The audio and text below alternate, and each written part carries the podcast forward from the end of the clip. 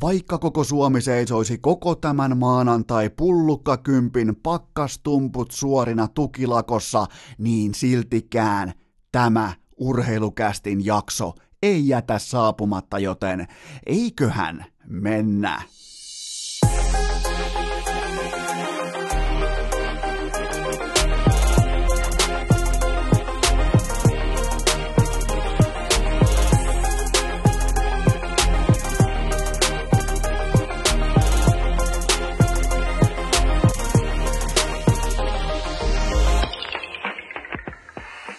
Tervetuloa urheilukästin mukaan on maanantai 25. päivä marraskuuta ja tämä on nyt se maanantai, tämä on nyt se aamu, kun urheilukäst on virallisesti ylittänyt platinarajan, eli mikäli tämä olisi musiikkia, mulla olisi tuossa nyt tuottaja Kopen kanssa seinällä platinalevy, eli yli neljä miljoonaa kertaa, mä en osaa sanoa sille syytä, mutta te, rakkaat kummikuuntelijat, te olette nyt yli neljä miljoonaa kertaa päättäneet, että kaivetaanpa kännykkä taskusta ja painetaanpa playtä tuon urheilukästin kohdalla, joten siitä kiitos teille, täytyy jälleen kerran laittaa printeri laulamaan, me tehdään nimittäin Kopen kanssa jälleen kerran, niin kuin tehtiin kultalevyn kanssa, mutta tehdään myös platinalevyn kanssa, tehdään se ihan itse, niin tulee kerralla kunnollinen. Mä laitan sen tänään mun Instagramiin. Siitä ei varmaan tule kauhean hieno, mutta tuleepahan ainakin oma.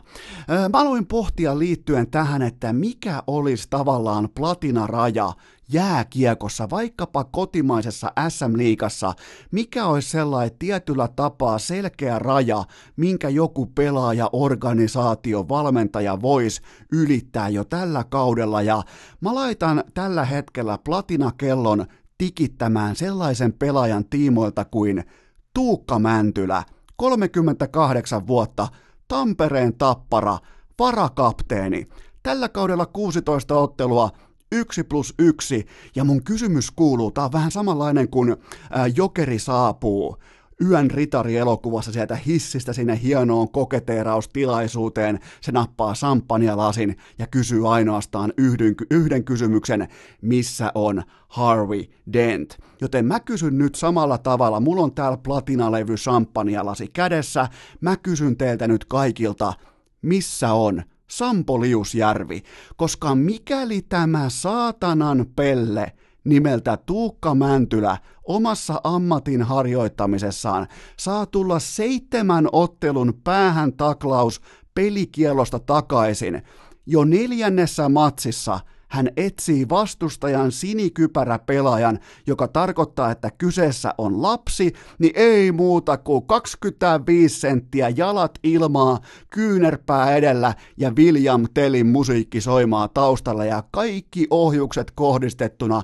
vastustajan päähän huolellisella 10 metrin vauhdilla. Oikein vittu tuollainen niin kuin volttilähtö taklaamista varten keskialueelta hakee vauhtia, jotta voi laittaa KK sinikypärän Joonas Odenin nukkumaan siihen vaihtoaition eteen, ja vain jääkiekkojumalat oli tässä esteenä, ettei Mäntylä saanut läpivietyä tätä täysin kohdistettua tarkoituksenmukaista kyynärpää taklausta ihan sinne leukaperiin, että sillä oli tavoitteena ihan selvästi nyt laittaa kaikki valot jäähallista pois, mutta se sai, sai suljettua niin kuin vaan hetkeksi, taisi käydä niin kuin pää vähän ehkä tiltin puolella Odenilta.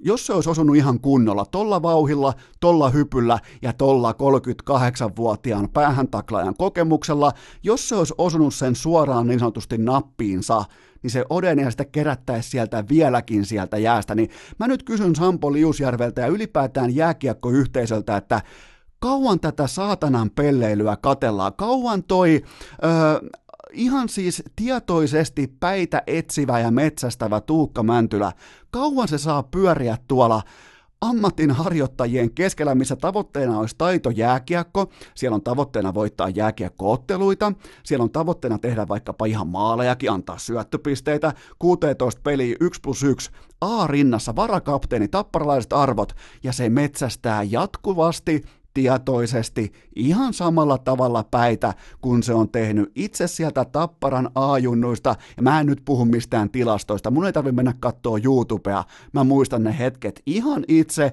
omin silmin, aina ollut sama pelaaja, joten mä nyt kysyn teiltä, jos tällaisia ei oteta pois, seitsemän ottelun pelikiallosta, neljäs matsi paluun jälkeen, jos se jälleen kerran tietoisesti taklaa vastustajan taitopelaajaa päähän hypäten, kurottaen, kun se on sellainen mikkihiiri, että se ei meinaa edes ylet, vaikka sillä on ihan hirveä, se on vähän kuin kope koirapuistossa.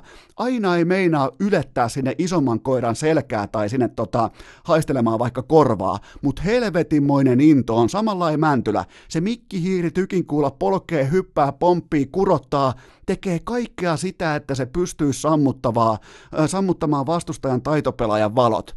Niin mitä helvettiä tällä pelaaja tekee SM Liigassa? Mitä tällä 38-vuotias setämies saatana saalistaa junnupelaajien päitä viikosta, päivästä, kuukaudesta toiseen. Minkä takia SM Liiga sallii tällaisen toiminnan? Minkä takia se on aina sattumalta? Ja sitten kohta varmaan ihmetellään, että no mutta kun tilanne vauhtia, mutta kun Odenilla ei ollut pääpystyssä, mutta kun jos se hakee erillisen volttilähdön, tietääkseen, että kohta se kiekko pelataan tuohon sinisen nurkkaan, se on tehnyt sitä suurin piirtein ainakin nyt mun laskujen mukaan tuommoisen 20 21 vuotta ainakin tulee mieleen, mitä mäkin muistan Tuukka Mäntylän pelaamista. Se on aina kompensoinut omaa pientä kokoaan hyppäämällä kohti vastustajan päätä, kypärää. Se on aina taklannut kohti vastustajan, silloin junnuissa aikoinaan kohti vastustajan ristikkoa, kohti vastustajan kokopleksia, kaikkea sitä, mutta silloin ei aina sattunut mitään, se moodi on jäänyt päälle,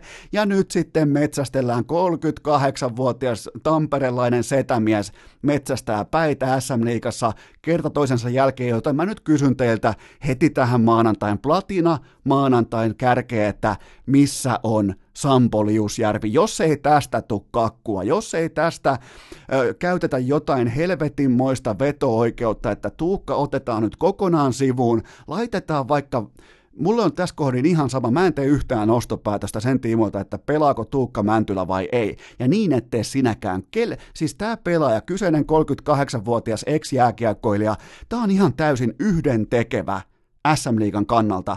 Sen sijaan yhdentekevää ei ole ne, ketkä kantaa vaikka pääyhteistyökumppanin sinistä kypärää, ne ei ole yhdentekeviä, ketkä on 19-vuotiaita, ne ei ole yhdentekeviä, jotka pyrkii pelaamaan taitojääkiekkoa ja tekemään joskus vaikka maalin, tekemään joskus vaikka sellaisen suorituksen, että yleisö voi miettiä, että Siinä oli muuten taitoa. Tuossa oli, muuten, tuossa oli vauhtia, nopeutta, taitoa. Ai herra Jumala, kun oli kaunista jääkiekkoa. Minäpä ostan lipun tuohon tapahtumaan vielä toistamiseenkin. Mutta kun siellä on 38-vuotias setämies hyppimässä kohti vastustajien leukoja, niin luuletteko te ihan oikeasti, että 2019, nyt mennään vuoteen 2020, että tämä on SM-liigan suunta, missä sallitaan tällainen toiminta tietoinen, tarkoituksenmukainen toiminta. Jatkuvasti tämä ei ole vahinko, tässä on 20 vuoden omakohtainen otanta taustalla. Mä tiedän tasan tarkkaan, mistä mä puhun. Tuukka Mäntylä on uhaksi ei ainoastaan jatkuvasti vastustajalle, mutta myös sille, että mitä tekee vaikka kulutuspäätöksiä joku perheen isä, perheen äiti, kun ne miettii, että pitäisiköhän viiä lapsi nyt vaikka, pitäisiköhän vielä lapsi katsomaan Tuukka Mäntylän päähän sirkusta, vai vaikkapa tota, pitäisikö se vielä vaikka katsomaan ö, Teemu Pukin dominointia huuhkajien kärjessä. Kumpaan se menee tällä hetkellä? Lätkä, Sampo, kaikki, teillä on ongelma. Ja uskaltakaa olla konkreettisia. Laittakaa sinne 35 matsia. Laittakaa sinne loppukausi niin kuin NFLs tehtiin. Laittakaa sinne, laittakaa tuntuvia rangaistuksia. Tämä on tupla, tripla, platina kertainen oman rikkeensä uusia, niin mikä tässä on niin saatana vaikeaa? Sama jätkä taklaa koko ajan vastustajaa päähän.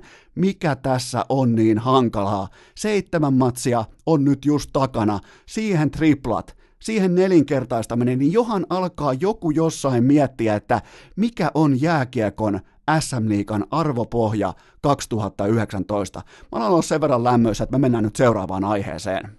Maanantain urheilukääst! Iskee kuin Mikko Rantasen susikäsi!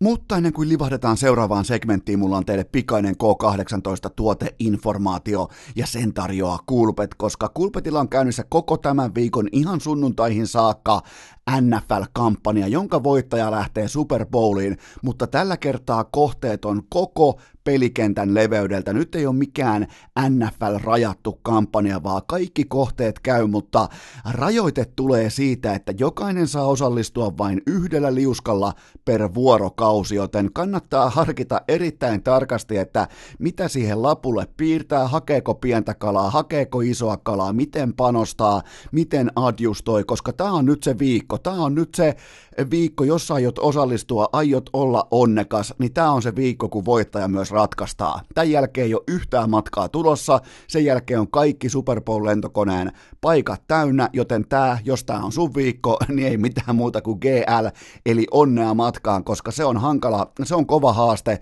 siellä tulee varmasti kovia tuloksia, mutta tosiaan kaikki lisäinfo Super Bowl-kampanjaan Kulpetin sivustolta, kaikki pelaaminen totta kai K18. Maanantain urheilukääst! Yhtä luonteva kuin Barkovin hymy! Nyt on käytännössä sellainen hetki, että on syytä latoa pöytään ihan putipuhtaita urheilun itsestäänselvyyksiä, jotta saadaan ton varsin rapsakan startin jälkeen sykkeet alas ja päässään kohti NHL-segmenttiä, koska jos sä otat vaikka NFL-joukkueesta pelirakentajan pois, niin pois lukien Philadelphia Eaglesin uskomatonta ihmettä sun kausi on ohi. Jos sä otat NBA-organisaatiosta vaikkapa koko lajin top 15 pelaajan pois, sun kausi on ohi.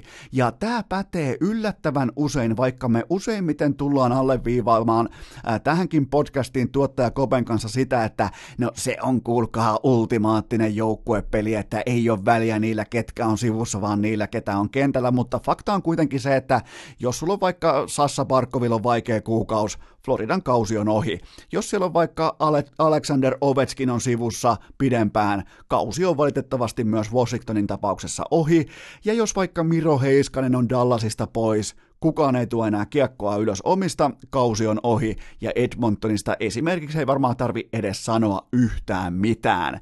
Joten tota, mä lähdin nyt ihan tietoisesti etsimään sellaista organisaatiota, sellaista joukkuetta NHLstä, että kuka riippuu kaikista vähiten mistään tähtivoimasta, yhdestä hevosesta, yhdestä kuumasta pelaajasta, kaudesta, hetkestä, mistä tahansa, ja mä en olisi uskonut, että tätä joukkuetta tarvii koko kauden aikana sanoa kuin sivulauseessa, mutta kyllä vain kyseessä on Arizona Coyotes, koska mä lähdin vähän sukeltelemaan, nyt kun se on suurin piirtein koko liikan top kutosessa, top seiskassa melko tavalla pysyvästi, ja tämä ei ole enää mikään vahinko. Nyt on, tullaan siihen vaiheeseen, kun aletaan astumaan, että on kolmannes kaudesta pelattu, kohta vähitellen, ei ihan vielä, mutta kohta.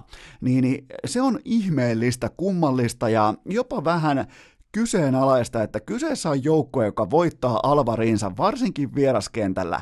Se kertoo ensin, ensinnäkin siitä, että se on erittäin laadukkaasti valmennettu. Mulla ei olisi mitään ongelmaa, vaikka Rick Toket tällä hetkellä olisi koko NHLn tota, parhaan valmentajan, vuoden valmentajan tittelissä kiinni, mutta jos sen YV on koko liigan sijalla 21, ja jos sen AV on koko liigan koko liikan siellä 17, niin ylimalkaan, kun mennään kohti kolmanneksen Grovia, sun ei pitäisi olla noin korkealla, sun ei pitäisi olla noin laadukas, noin dynaaminen, varsinkaan vieraskentällä.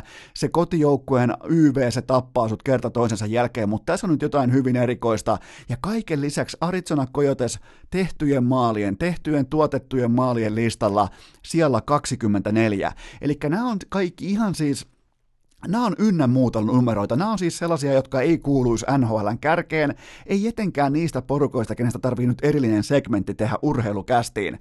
Mutta, mutta, 5-5 pelaamisen, mennään edistyneisiin tilastoihin ja tämä ei ole nyt niin edistynyt kuin Mikke Max Osteenin dominointi viime viikolla SM-liigassa. Se ei muuten pitänyt se mun tilastopaikkansa. Joku turkulainen Excel-nörtti totesi, että Lauri Pajuniemellä vai kellä helvetillä oli enemmän maaleja suhteutettuna peliaikaan, joten tehdään klausuli siihen, että öö, ylähuuli loukkaantuneet laitahyökkääjät. Hyvä, no se on nyt sillä kuitattu, mutta edistyneitä tilastoja – viidellä viittä vastaan, kun pelataan NHL, sitä pelataan paljon ja sitä pelataan kotona ja vieraissa ja se on kuitenkin se viidellä viittä vastaan urheilu tossakin lajissa, vaikka me tykätään nyt rakastua supertähtiin erikoistilanne pelaamiseen, mutta se on kuitenkin se kova leipä tuossa hommassa. Niin 24 pelin jälkeen tämän joukkueen viidellä viisi pelaamisen torjuntaprosentti kumpi tahansa veskari uunissa on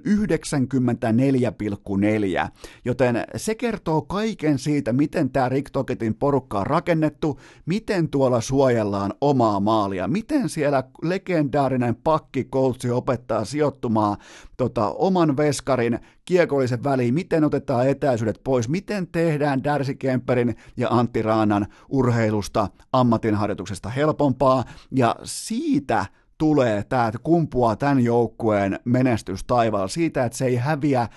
Oikeastaan se voi olla aika takuu varma siitä, että voi tulla luntatupaa, voi tulla aaveella, voi tulla luntatupaa tossa tai tossa asiassa. Ei, meillä ei ole parhaat YV-pelaat, meillä ei ole supertähtiä, meillä on yksi Hodari Kessel ja siinä on kaikki. Meillä ei ole ketään muuta. Mutta jos me mennään viidellä viittä vastaan kentälle, me pidetään jäähykurista kiinni, me ei hävitä viidellä viittä vastaan kellekään. Ja tota, ensinnäkin tämä on Washingtonin ohella koko liikan paras vierasjoukkue, ja jos sä pystyt tämän jääkiekon printtaamaan vieraskentälle, niin se on ihan pommi varmaa, että se seuraa myös sua kotijäälle jossain vaiheessa. Ne on vähän ollut ongelmissa kotona, mutta jos ne olisi kotona yhtä hyvä, ne johtaisi koko helvetin liigaa. Joten tota, liikan vähiten maaleja tietenkin omiin. Darcy Kemper, GAA, 1,93 ja kylkeen vielä Antti Raanta tullut takaisin vahvasti tähän kauteen. GAA on 2,62 ja torjuntaprosentti on Raanalla 92,6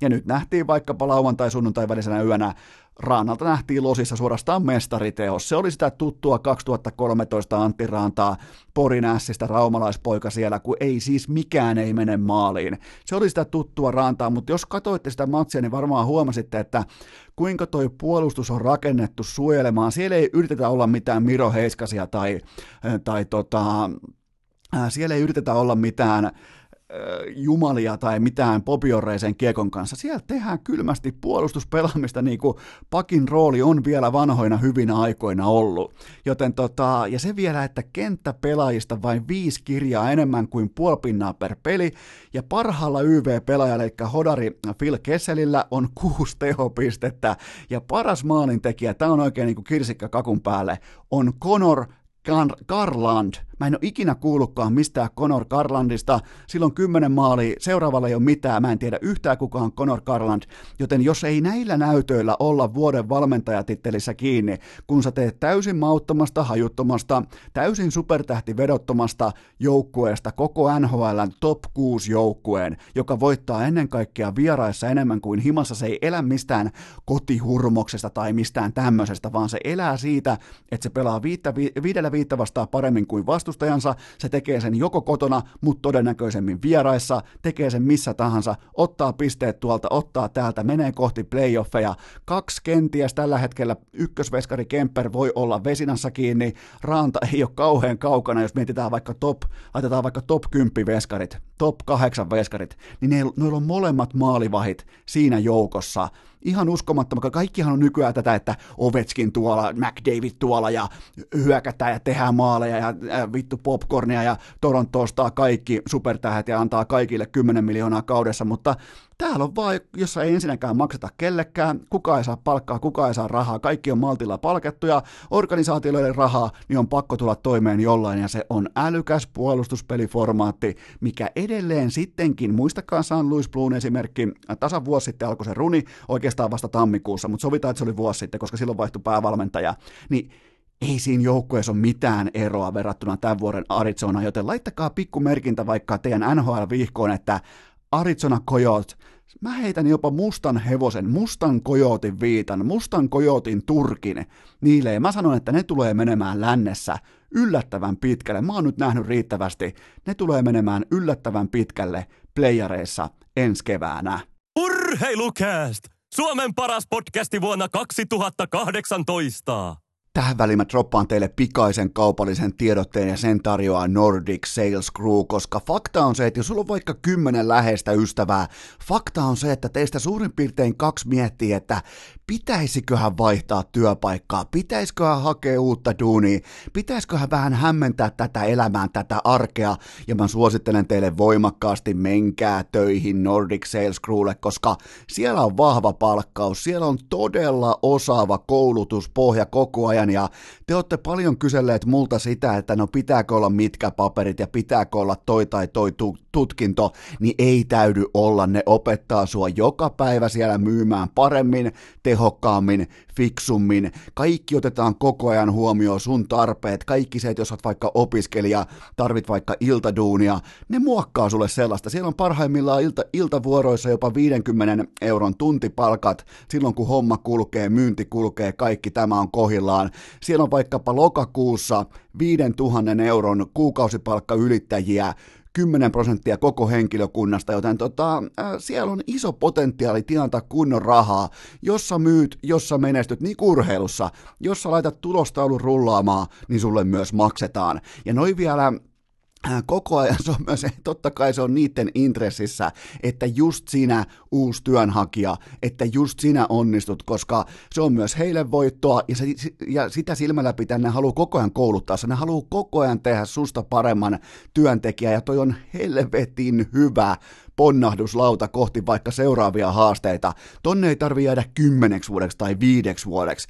Tuolla voi tehdä tietyn vaikka stintin, ottaa, ottaa joku tietty, niin kuin, että hei mä motivoidun nyt tähän, mä annan tähän kaikkeni, mä oon vaikka sitten ensi syksynä valmis johonkin uuteen haasteeseen tai vastaavaa. Joten hakekaa Nordic Sales Crewlle täydet kuntosalipalvelut, täydet PT-palvelut, täydet ravintoterapeuttipalvelut, täy, täydet mentaalivalmennuspalvelut ja sitten vielä urheilukästin kummikuuntelijat. Tämä saattaa olla nyt tänä maanantaina ajankohtaisempi kuin koskaan, mutta ulkojääkausi alkaa virallisesti tässä ja nyt oikeastaan. Nyt alkaa tulla pakkasta jopa tänne Helsinkiin, joten se ulkojääpaita, eli jos sä onnistut saamaan urheilukästin idean kautta töitä Nordic Sales Crewlta, ne on sulle välittömästi yhden kappaleen NHL-pelipaitoja velkaa, eli jos haluat vaikka Heiskasen, Parkkovin, Ahon, Rantasen, minkä tahansa paidan, ne hoitaa sen sulle ne on sen sulle välittömästi velkaa, joten menkää vaikka tänään meikäläisen Instagramiin, menkää poimimaan sieltä tämä kampanja, enää joku ihan muutama mainos tätä samaa rekrykampanjaa jäljellä, joten nyt on aika reagoida kohtaan urheilukästin osalta jo historiaa, joten nyt on ihan oikeasti se aika, kun menette sanomaan kavereille, että hei mä kuulin, että sä oot hakemassa uutta duunia tai miettimässä, niin oot sä ajatellut tällaista, että sähän asut täällä tota Helsingissä, Tampereella, näillä alueilla, että hei, pitäisiköhän sun hakea tuohon Nordic Sales Crew Turulle. Mä annan sille voimakkaan, erittäin voimakkaan suosituksen. Menkää hakemaan duunia Nordic Sales Crew. Urheilukääst! Minoreista majoreihin jo vuodesta 2018.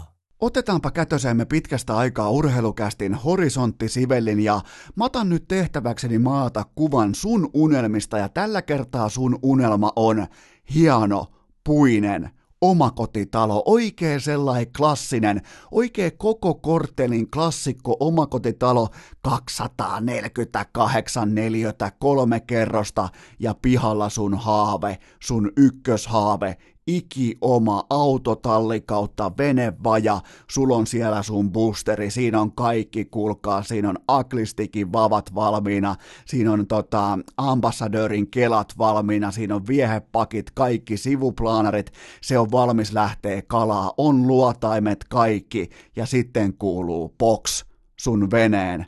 Se kuulkaa sun veneen pensatankki, täynnä 98, se räjähti box ja sun koko autotalli kautta venevaja, se palaa kuin juhannuskokko ja sä, tässä kohdin sä saat painaa nyt sun elämässäs stop-nappulaa tai pause-nappulaa näin, klik. Ja sä saat nyt tilata. Totta kai sä menet paniikkiin ja sä yrität, sä huomaat, että aha, nyt tos palaa toi mun venevaja. Sä, ja sä haluut ennen kaikkea sun unelmien, Herran Jumala, sun unelmien omakotitalo. Äh, se on tos ihan vieressä, se tuli on jo hyppäämässä. Se roihua väärään suuntaan tuuleekin vielä. Se roihua kohti sun omakotitaloa. Siellä on kaikki sun tärkeimmät asiat, siellä on sun perhe, sä haluut sen pois sieltä. Sä saat painaa pausea minkä tai kumman palomestarin sä haluat paikalle? Haluatko paikalle sen, tota, joka on just päässyt vaikka jostain palomiesopistosta läpi, se on vaikka 24-vuotias, tämä on sen ensimmäinen iso keikka, tämä on tota, sille kova näytön paikka, tämä tulee keräämään päänahkoja, tämä tulee keräämään näyttöjä itselleen. Haluatko sen ehkä vähän nousevan nuoren sieltä, joka tulee haastamaan vaikeata tilannetta, vaikeat olosuhteet, vai, äh, kova tuuli puhaltaa liekkejä kohti omakotitaloa, vai haluatko paikalla sen 56-vuotiaan äh, paikallisen palomestarilegenda, joka tulee siihen toteaa tilanteen kattoo, että joo, me edetään näin. Ja tota, sä saat nyt tehdä sun päätöksen. Mä luulen, mä arvelen, että silloin kun tämä elämän turbulenssi iskee, sä haluat paikalle stabiliteettia, kokemusta ja varmuutta. Sä et halua kysymyksiä, sä et halua ympäri juoksentaa, sä et halua huutamista, sä et halua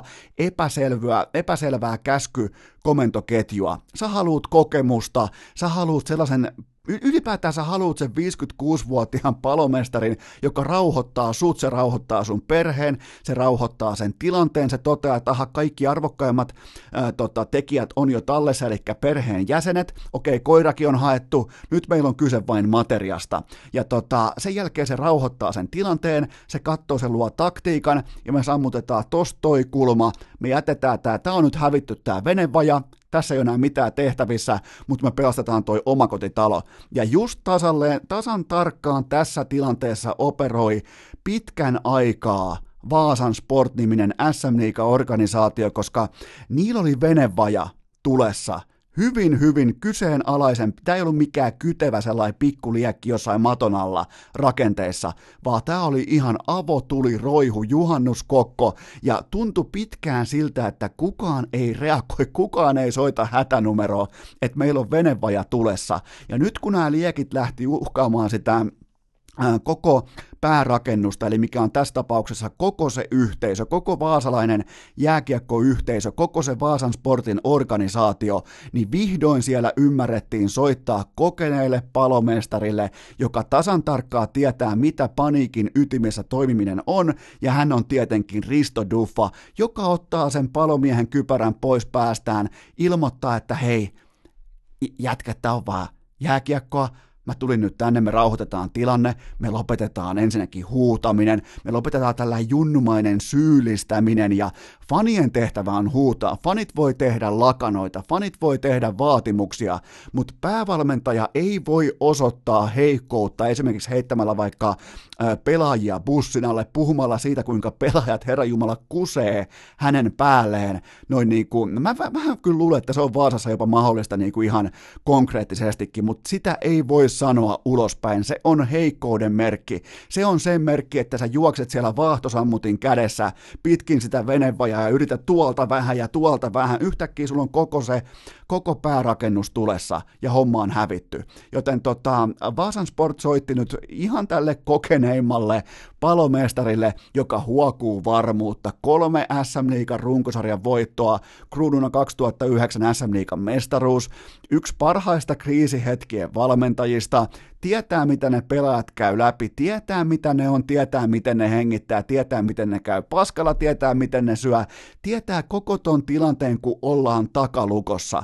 Tulee todennäköisesti sisään, mä voisin kuvitella helposti, että me nähdään nyt ää, positiivisen hauska RD. Teille tulee varmaan shokkina, mutta kyllä vain RD on helvet. Se on siis se, mistä mä sokkerannuin aikoinaan itsekin, niin mä sain kuulla, että hän on siis niinku yksi parhaista puujalkavitsi, ei nyt ihan joku pa- pasternakkisuojatason vitsin kertoja, mutta kuitenkin niinku ihan sitä kärkeä. Mä arvelen, että hän haluaa rentouttaa ton ilmapiirin, haluaa tehdä jääkeikosta jälleen kerran kliseistä kyllä, mutta kivaa. Se pitää palata sinne harrastuksen pariin. Pitää palata siihen, että nythän mikään ei tule tapahtumaan juntaamalla. Lähtökohtaisesti, kun sä olet joka ikinen ilta sun materiaali on heikompi kuin sun vastustajalla lähtökohtaisesti SM-liigassa, niin sä et voita pakottamalla yhtään mitään. Sä voitat rentoudella, sä voitat sillä, että urheilu on mukavaa, sä voitat sillä, että, tai sä et välttämättä edes voita, mutta kunhan sä olet uskottava, kunhan sä suojelet sitä päärakennusta, mikä on Vaasan Sportin koko organisaatio. Ja siitä, siitä syystä, mulle on siis ihan yksi lysti, mitä Vaasassa tapahtuu, mutta mä tykkään siitä, että tehdään oikeat johtopäätökset ammattilaisurheilussa, koska Sinne olisi voinut ihan hyvin tulla paikalle joku nousukaski, joku turisti, joku siis kokematon palopäällikkö. Nyt siellä oli jo yksi. Sehän meni huutamiseksi, se meni panikoinniksi, se meni kuin ihan kriisi. Silloin kun päävalmentaja on enemmän kriisissä kuin pelaajat, silloin pitää heittää joku ulos, välittömästi ovesta ulos, kiitos näkemiin. Ja tota, tämä oli tietenkin pajuluoma, mutta nyt sitten saatiin kokemusta, stabiliteettia, rauhallisuutta paikalle, niin mulla on erittäin positiivinen kuva siitä, että mihin suuntaan sportin kausi on menossa, mutta yhdestä asiasta mä tykkään tässä koko segmentissä ja se on se, että nyt kun se venevaja on jo palannut, alkukausi on mennyt, ei voi mitään, se on pakko, on pakko vaan ottaa lapio käteen, viedä ne tuhkat helvettiin siitä pihalta. Se on nyt käsitelty, se on ohi. Mutta mä tykkään tästä, että pajuluoma kuitenkin pysyy organisaatiossa, koska ei niinkään siinä niinku joukkueen päivittäisen tekemisen parissa, vaan siirtyy muihin tehtäviin tuossa organisaatiossa pienen tauon jälkeen, pitää totta kai nyt hermoloman, jotta saa henkilökohtaisen tulipalon sammutettua, niin tota, mä tykkään tästä modernista ajattelusta. Totta kai tämä on myös palkkauskysymys. Tämä on myös se, kun sä maksat jollekin palkkaa, sä haluat, että se tulee töihin. Se on pienen organisaation sekä siunaus että kirous, mutta tämä voi olla ehdottomasti siunaus, koska se päärakennus on vielä pelastettavissa.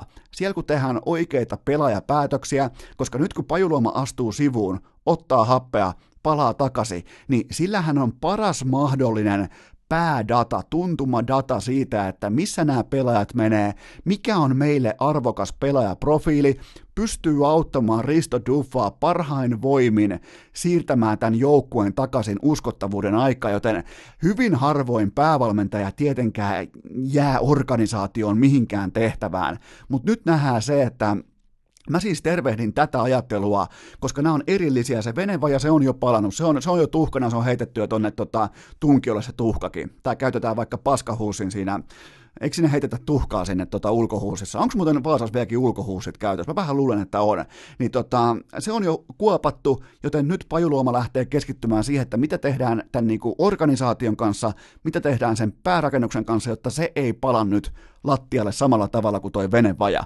Joten siinä mielessä tämä koko keissi tämä noudattaa ihan selkeää järjen juoksua ja mä tykkään siitä urheilussa, kun huomataan ongelma, tehdään johtopäätökset ja reagoidaan kovassa paikassa oikein, joten mä annan mun hatun noston, tässä tapauksessa palokypärän noston, mä annan tässä kohdin sen ihan avoimesti Vaasan Sportin organisaatiojohdolle. Urheilukääst! Hintalaatusuhteeltaan vähintäänkin kohtalainen. Ennen kuin hypätään kysymysten ja vastausten kummalliseen maailmaan, mulla on teille pikainen K18 tuoteinformaatio ja sen tarjoaa Coolbet. Tänään on maanantai, se tarkoittaa sitä, että Kulpetin tuplausviikko lähtee käyntiin. Joka päivä vähintään kahden kertoimella osuma rintataskuun. Erittäin haastava, erittäin vaikea, ihan suoraan sanottuna ainakin mun paperissa täysin mahdoton kampanja, mutta joka ikinen sunnuntai siellä jotkut juhlii sitä viiden tonnin jackpottia. Joten tota, no mä oon kerran mennyt läpi, mutta mä en olekaan siinä kauhean hyvä, mutta mä voin silti kertoa teille, että ainoa pitkässä juoksussa edes kohtalaisesti menestyvä kaava on se, että sulla on minimipanos, sulla on aina markkinatopit, sulla on aina ylikertoimet ja sulla on aina sinkkumuodossa pelaaminen. Jos sä alat vaikka tuplauskohteita etsimään sitä, että siinä on aina kaksi kohdetta, kolme kohdetta, niin ää, se on kestämätön tie. Valitettavasti se voi olla hauska tie, mutta se on kestämätön tie. Joten tota, kulpetin tuplaus tänään. Ja muistakaa muutenkin, muistakaa nyt on hyvä viikko muistuttaa siitä, että nyt kun on ö, kaiken maailman hienoa urheilua edessä jälleen kerran, niin tota, muistakaa kilpailuttaa kertoimet joka ikinen kerta. Älkää ottako alihinnalla, rumalla hinnalla. Ettehän te tee, jos te vaikka olette urheilijoita, teette vaikka olette työhaastattelussa, ettehän te halua sielläkään huonoa sopimusta. Joten tota, kilpailuttakaa, jos ne parhaat kohteet ei ole kulpetilla, etsikää ne jostakin muualta. Muistakaa kilpailuttaa joka kerta kertoimia, etsikää markkinatoppeja, etsikää ylikertoimia, koska valitettavasti tässä sangen kuivassa ammattialassa, harrastealassa, se on ainoa tie voittoon, ainoa uskottava tie menestyksekkääseen voittamiseen on se, että sä jaksat tehdä töitä sen etsimisen, louhimisen kanssa, että missä on paras hintalappu, minä menen sinne ja siitä tavallaan niin kuin kaikki lähtee siitä liikkeelle, mutta kaikki pelaaminen maltilla ja totta kai K18. Seuraavaksi on vuorossa teidän suosikkiosionne. Urheilukästin osittain itse keksitty Guaa, johon juuri sinä voit lähettää oman kysymyksesi.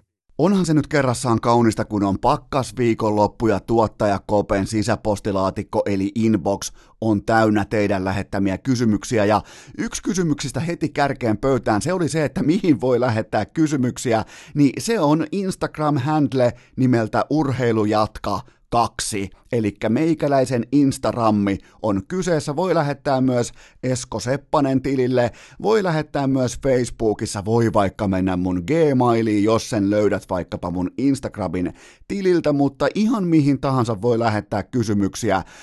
Ja Instagram nyt olkoon se ainoa, mistä mä ihan oikeasti sitten haravoin niitä kysymyksiä tänne, että muualtakin saa toivoa, mutta siellä mä en kyllä vastaa. Ja osa kanavista, kuten vaikka Twitter, on ihan kokonaan kuolleita passiivisia arkussa. Mennään ensimmäiseen kysymykseen, näitä on paljon, lähetään näköjään jääkiekolla. TPSn fanikatsomossa oli lauantaina poikapainit. Miten pisteytit mittelön?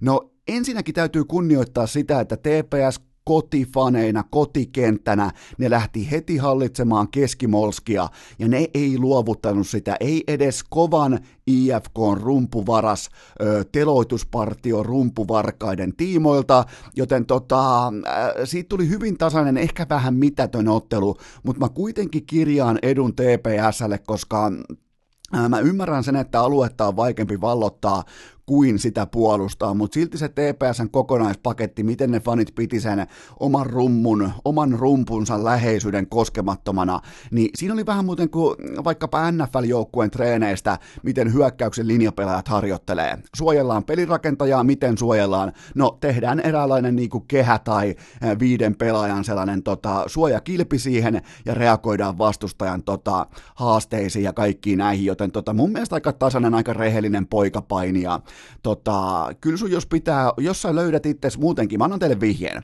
jos löydät urheilutapahtumasta itsesi siitä, siinä tilanteessa, että sun on pakko varastaa jonkun rumpu, niin siinä kohdin Polarista taas katsot, että otetaan sykkeet alas ja tehdään vaikka, käydään vaikka ulkona, käydään vaikka tupakkapaikalla laulamassa vaikka kertaalleen, vaikka yläkerta huutakaa meille. Ja sitten jos vaikka alakerta huutaa teille, niin voitte todeta, että ootte jälleen omienne parissa, niin ei tarvi mennä pöllimään keltään rumpua. Seuraava kysymys.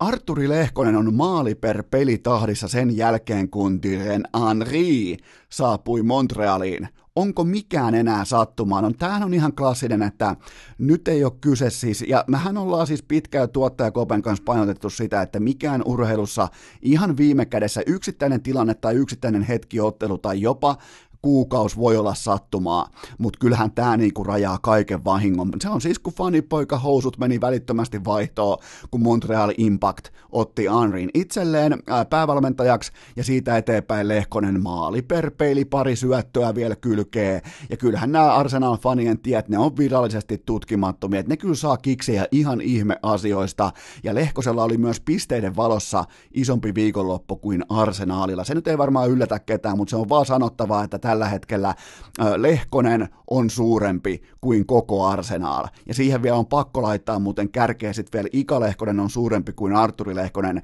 koska nyrkkeilyssä Lehkosten perheessä Ika on edelleen rekordilla 1-0 tota, Arturi. Mulla vuotaa nenäverta Lehkosta vastaan, joten tota, Tämä ei yllätä, tämä oli odotettavissa ja nyt Lehkosen, oikeastaan voidaan laittaa sellainen niin pikku all-star-kello ehkä tikittämään. Arturi Lehkonen on matkalla kohti All-Star-ottelua. Seuraava kysymys. Onko Teräväinen tällä hetkellä parempi kuin Aho? Tämä on mun mielestä, tämä ei ole mitenkään provo, tämä ei niin kuin miltään osin provo-kysymys. Mun mielestä tämä on asiallinen, legit kysymys tähän kohtaan kautta. Ja ää, Teräväinen 23 peliin 24 pistettä ja peräti 11 pistettä ylivoimalla, joten niin kuin ekspertiisin saralla tällä hetkellä Teräväinen on parempi kuin Aho. Mutta kokonaisvaltaisena pelaajana silti läpi korpivaelluksen mä otan Sebastian Ahon ennemmin kuin Teuvo Teräväisen. Aho on tehnyt vain ja ainoastaan, mikä on ihan täysin käsittämätöntä, mutta kolme paunaa ylivoimalla. Toisaalta silloin 11 maalia, joista kaikki tyhjiin, mutta joka tapauksessa vain kolme pistettä ylivoimalla Sebastian Aho, joka pelaa siellä playmakerin paikalla ykkös YVssä, niin siinä on pystytty väistelemään tehopisteet. Siinä on nyt vähän taas sellainen Matrix-väistely käynnissä, sellainen Niko Salo-tyyppinen tota, tehopinnojen väistely, mutta kun toitosta kääntyy, kun Aho saa ton ylivoimaa saa ne merkinnät kohdilleen, niin tämä kausi lähtee taas sinne tuttuun horisonttiin kohti 85 pistettä. Suurin piirtein piste per peli tulee olemaan Sebastian Ahon kausi, mutta tässä kohdin Teuvo Teräväinen pelaa yli sen sopimuksen, minkä hän allekirjoitti, ja tästä syystä myös joskus paikoin pelaajat odottaa sitä maksivalueta. No nyt Teräväinen päätti reagoida, ja sen sopimuksen allekirjoituksen jälkeen, jos te, mä en nimittäin jaksanut, mutta jos joku teistä jaksaa ja alkaa jakamaan Teräväisen uraa ennen ja jälkeen tämän ison sopimuksen, niin jälkeen tämän ö, kynänkäynnin paperissa se on ollut mä heittäisin nyt ihan hatusta, mutta se on ollut yksi NHLn, sanotaanko nyt vaikka se on ollut top 15 laitahyökkääjä suurin piirtein sen jälkeen, joten tot, niin kuin tuotannoltaan, joten tota, no, joskus ehkä vähän swingaa, mutta no, toisaalta silloin varaa kuitenkin, eihän toi nyt ihan, mitä se olikaan se sopimus, suurin piirtein 30 miljoonaa, niin kyllä sillä kuulkaa ostaa golfimailla, että käy vähän JVGn poikien kanssa pari rundia vetää jossain golfkentällä, joten ei se nyt ihan persaukiksi jääty, mutta kyllä se kuitenkin useamman kymmenen miljoonaa missaa. Se on ihan karu fakta. Mutta nämä on neuvottelukulmia ja Teräväinen tällä hetkellä on erittäin hyvä. Se on niin sanottu pargain pelaaja. Carolinalle just nyt, just tällä hetkellä ja tästä syystä neuvotellaan jatkuvasti. Koskaan ei ole sellainen tilanne yhdelläkään pelaajalla, jolla on sopimus äh, ratkeamassa tai katkaamassa ensi kesänä, niin koskaan ei ole sellaista hetkeä, että se sopimusneuvottelu olisi oikeasti jäissä. Koko ajan mietitään sitä, että milloin, miksi ja millä ehdoilla. Mennään eteenpäin Kumpi tekee tällä kaudella enemmän maaleja, Lainen vai Heiskanen? No molemmilla on tällä hetkellä kuusi kappaletta, mutta tota, tämä on vähän epäreilu kysymys, koska toinen pelaajista osaa luistella ja toinen ei, mutta otetaan ihan oikeasti. Ei voi vertailla kuitenkaan Lainetta ja Heiskasta sinänsä, ei oikeastaan millään pelaamisen osa-alueella, mutta ihan oikeasti, ihan nyt käsi sydämelle, ilman minkäännäköisiä sarvia ja hampaita, laitetaan rinnakkain kaksi, kaksi oikein niinku, äh, tällaista niinku Need for Speed – Grand Turismo-tyyppistä auton rassaa ja harrastajaa. Kumpi tekee oikeasti tällä kaudella enemmän maaleja? Laine vai Donskoi? Mä en ole nimittäin tässä kohdin yhtään varma. Peli on tällä hetkellä Laine 6, Donskoi 9. Mä en ole tällä hetkellä lainkaan varma, että kumpi tekee tällä kaudella enemmän maaleja näistä kahdesta. Tämä on ihan Tämä on ihan relevantti pohdinta. Mä en ota kantaa siihen, että kumpi on parempi tai kumpi on menossa kohti supertähteyttä, kumpi on joukkueelleen arvokkaampi. Mä kysyn vain, että kumpi tekee tällä kaudella enemmän maaleja. Mä en osaa tässä kohdin sanoa, koska tota, mun papereista on ihan putipuhdas kolikon heitto 50-50. Mulla ei ole mun vakiokolikkoa nyt tässä, mä voisin heittää sen ilmaan ja katsoa kumpi sieltä tulee Laine vai Donskoi, mutta tota, tosta tulee todella tasainen vääntö, koska mä nyt, mä, mä kuiskaan sen, Laine ei tällä hetkellä pääse tekopaikkoihin NHLssä, se ei pääse, se on joutunut. Tämä ei ole mitään pelityylin vaihtoa, hän joutuu tekemään peliä enemmän, koska hän ei itse pääse tekopaikkoihin yhä ko- äh, kovenevassa NHL-pelitempossa. Mutta mennään ehkä tarkemmin vielä laineeseen, kun otetaan vähän lisää vielä, koska mä ootan nyt sitä kuumaa viikkoa, kuumaa kaksi viikosta. Mä edelleen ootan sitä. Mä en ole vielä nähnyt sitä, sä et ole nähnyt sitä. Mä edelleen ootan sitä, että me päästäisiin ikään kuin hyökkäämään tiukemmalla alapurennalla siihen, että mikä pelaajalaine tällä hetkellä on, mutta Äh, just nyt hän ei pääse tekopaikkoihin. Seuraava kysymys kuuluu näin. Valtteri Filppula on tällä hetkellä miinus 18. Olisiko aika kätellä tämä sarja? No onhan toi aika mykistävä lukema, ihan varsinkin tällaiselle sentterille, joka pystyy pelaamaan molempiin suuntiin, ja pelaamisesta näkee niin kuin kaikista muistakin Detroitin yksilöistä, että kyseessä on pakkopulla kausi. Tämä kausi on ohi. Seuraava tärkeä päivämäärä on, tota, NHL drafti, sinne, tai oikeastaan NHL draftin lottery. Sinne voi voittaa vaikka ykkösvarauksen tällä menolla ihan kevyestikin, tai ainakin eniten saa lottopalloja siihen ämpäriin, joten tota, Tämä on vähän surullista katsottavaa, kun kuitenkin äärimmäisen laadukas, luotettava ikiratsu, playoff-ratsu, semmoinen, joka tekee joukkueestaan, ja tämä ei ole mitään sanahelinää, vaan tekee joukkueestaan aina absoluuttisesti paremman, mutta tosta nyt ei tee kukaan yhtään pari. Tuonne tulee vaikka Niklas Lidström, toi on samaa hevosen paskaa toi Detroit silti, sen kausi on ohi, sen seuraava päivämäärä on tota, NHL-lottopallojen heittely, ja onhan siellä kuitenkin joukkuekaveri Andreas Athanasiu. No niin, sieltä se tuli hyvin. Se on tällä hetkellä unelmatilastossa kiinni, eli se on miinus per peli tahdissa ed- edelleen.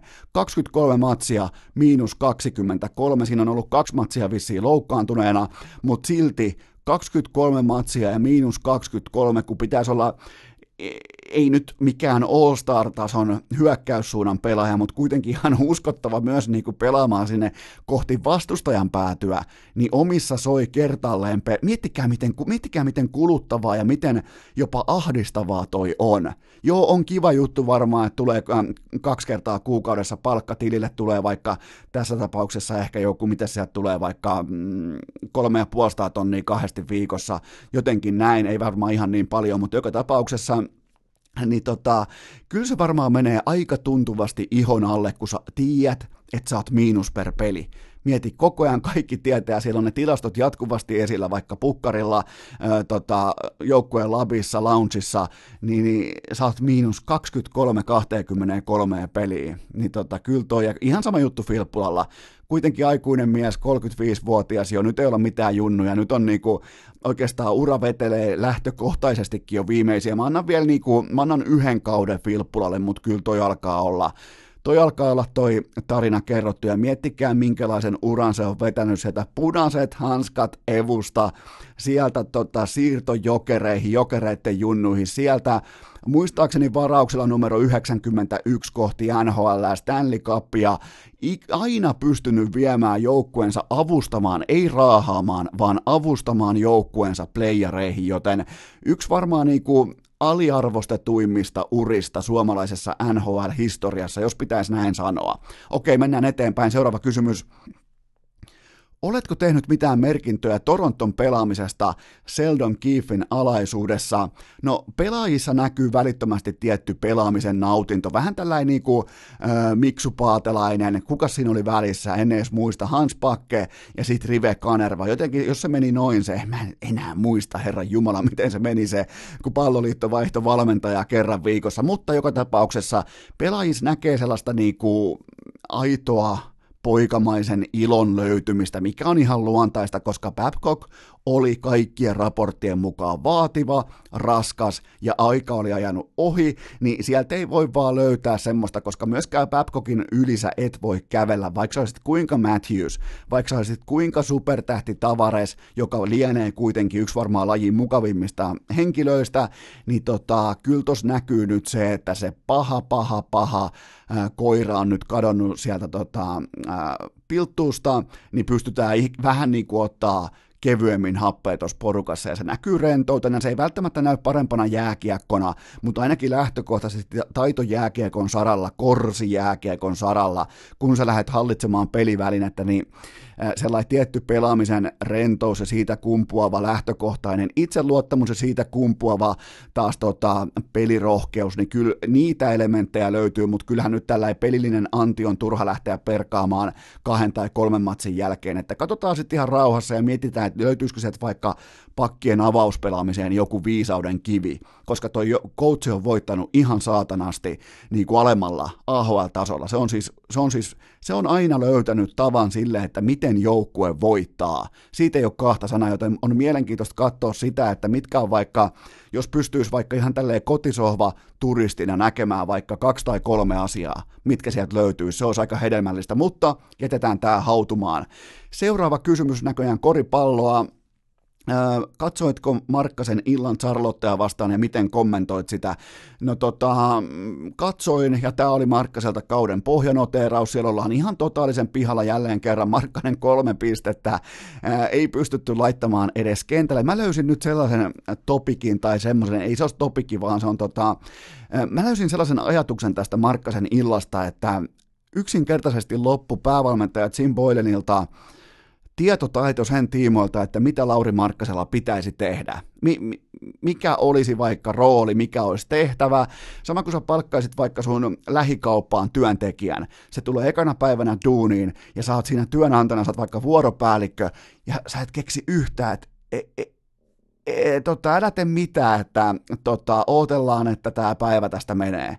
Siis ihan tällä fiilis tuli, ihan täysin Mr. Kellokortti lyö tällaista näyttöä tällä hetkellä pöytään, ja just nyt jälleen kerran, kun yksi ilta menee hyvin, niin sen jälkeen taas ehkä koko kauden, kenties koko uran pohjanoteraus heti perään, kolme paunaa, herra Jumala siis kuitenkin ammattilaiskoripalloilija kolme pistettä ja enää tästä puuttuu se, että nyt kun Markkasen arvo on jossakin pohja laaksossa, laakson pohjalla, niin tota, eikä tästä puutu vielä se, että Chicago kaikessa fiksuudessaan keksi, että eiköhän kaupata Markkanen. Joten tota, ja mä toivon siis todella, mä toivon kaikkien muiden paitsi Markkasen perheen, jotka on asettunut tietenkin Chicagoon. Mä toivon, että Lauri Markkanen kaupataan helvettiin tuosta organisaatiosta mahdollisimman nopeasti. Sitä päivää me ei tulla todennäköisesti ikinä näkemään, mutta mä toivon todella vilpittömästi, että hän pääsisi koripalloorganisaatioon, missä on oikea koripallopäävalmentaja, missä on oikea dynaaminen koripalloorganisaation kulttuuri ja missä on sulle työtehtäviä silloin, kun sä meet aamulla duuniin. Se on aika helvetin oleellista. Tässä on nyt just tällä hetkellä vähän yli parikymppinen pelaaja menossa täysin hukkaan hukkaan. Ja itse se otteluhan oli ihan täysin sairas, että pitää mennä todella todella kauas historiassa, jotta ainakaan mä muistan nähneeni mitään loppusekunneilla jotakin niin kuin vastaavaa. Että ehkä joku Reggie Miller vastaan New York Knicks tyyppinen loppuhan se oli, ja Jack Lavin pelasi sellaisen matsin, että yksi, yksittäin jo tämä matsi perustelee hänen ylipalkkauksensa seuraavaksi kymmeneksi vuodeksi, että eiköhän lyödä Chicagossakin nyt salarikäppi kerralla kuntoon, kerralla täyteen, niin ei tarvitse haaveilla menestyksestäkään, mutta 49 paunaa ja summeri kolkki kuin konsolipelissä, siis se tarkoittaa sitä, että lähdet juoksemaan kohti kolkkiviivaa, niin kuin korin alta lähdet juoksemaan ikään kuin perversillä tavalla pää, väärään suuntaan ja painat hyppyheittonappulaa täydestä vauhdista, niin sellaisen kolkin heitti Jack Lavin ja meni muuten keskelle keksintöä voittivat sillä sitten summerilla. Seuraava kysymys onko Mönchengladbach virallisesti valmis haastamaan Bundesliigan mestareita tai mestaruusjahtia? Ja mun vastaus on kylmä, vaikka he johtaa tällä hetkellä Bundesliigaa, mun vastaus on yksiselitteinen ja se on kylmä. Toi joukkue ei tule haastamaan pitkässä juoksussa yhtään ketään. Siellä on ihan uskomaton niin kuin, onnekkuuden kujanjuoksu menossa juuri nyt, ja siellä on sellaista jopa niin kuin juopon tuuria havaittavissa, että omissa, omissa olisi tässä vaiheessa pitänyt soida suurin piirtein kuusi maalia enemmän joku nyt. Että tota, se kertoo varmaan kaiken oleellisen, että kun se tolppa on sun puolella, se on sun puolella, mutta sä et voi luottaa loputtomasti siihen, että se tolppa on sun kaveri. Joten tota, kun tämä kaikki taittuu, kun saadaan, saadaan onnet tasaantumaan edes kohtalaisella otannalla, niin tosta sarjasta astuu esiin kaksi joukkuetta, ja ne on totta kai Bayern München ja Leipzig. Eli ne kaksi tulee pelaamaan mestaruudesta tällä kaudella. Dortmund on pelannut itsensä osittain jo mestaruusrallista ulos. Se on erittäin ailahteleva, epätasainen, epäluotettava. Silti ei löydy sellaista dynaamista pallollista peliä edes kotikentällä, mitä me ollaan totuttu näkemään.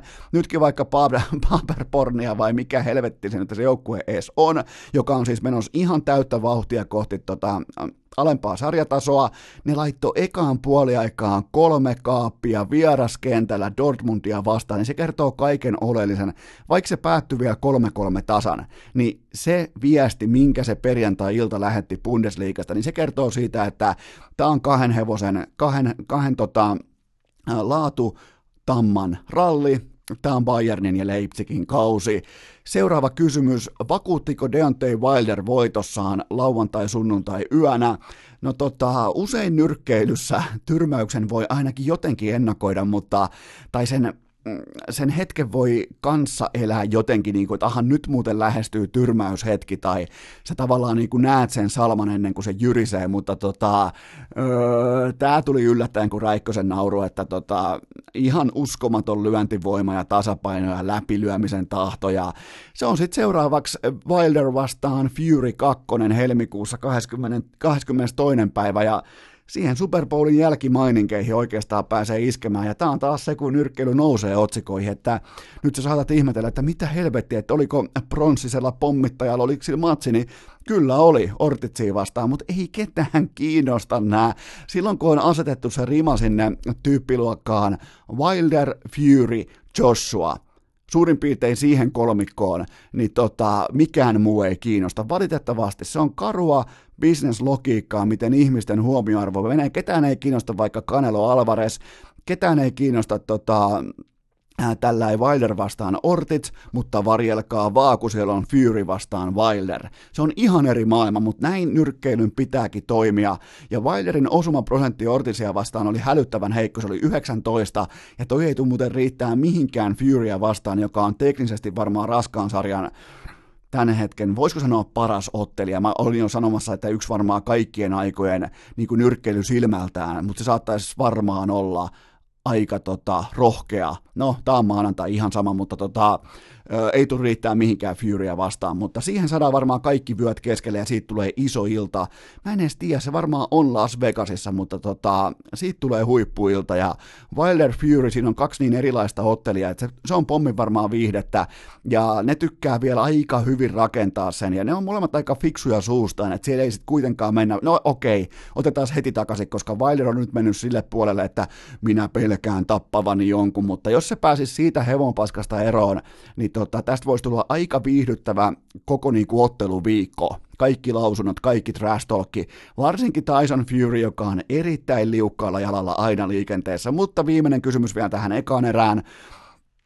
Kuka on tällä hetkellä yliopistopelaaja Jenkkifutiksessa, joka ottaa NFL vuoden päästä haltuun? Ja jos pitäisi yksi nimi tällä hetkellä nostaa esiin, josta mä takaan teille, että tulee olemaan supertähti, tulee olemaan All Pro-tason pelaaja NFLssä, niin se on Ohio Statein pass rusheri Chase Young. Siis pelaa ihan täysin eri liigassa. Ihan kun laitettaisiin joku vaikka Aaron Donald tällä hetkellä, nostettaisiin tuolta tota, repästäisi pois NFL-nipusta ja tuotaisi keskelle kollegetapahtumia. Siis ihan, ihan täysin eri liikassa näiden koulupoikien kanssa ja pelaa nimenomaan vielä Big Tenissä, missä on keskiverroin kuitenkin aika laadukkaat hyökkäyksen linjat, siis niin kuin ihan historiallisesti. Siellä panostetaan aina siihen kategoriaan, sen pelaamisen osa-alueeseen. Ja tämä Young tuhoaa ne kaikki. Yksitellen on vastassa Penn State, Wisconsin, mikä tahansa. Se tulee ihan siis miten se haluaa niistä hyökkäyksen linjapelaajista läpi, on vaikka tuplausta, chippausta, mitä tahansa, aina tullaan, ja tällä hetkellä ihan kiistatta koko maan paras pelaaja yliopisto. Heitetään vielä kyl- kylkeä, että koko yle- yliopistourheilussa otetaan mukaan myös koripallo. Koko urheilussa tällä hetkellä Jenkkien yliopistojen paras pelaaja tota, tulee tekemään hävitystä myös NFLssä, mutta nyt vetää pian tauko ja mennään kohti seuraavaa. Milläs muuten jatketaan? En edes muista.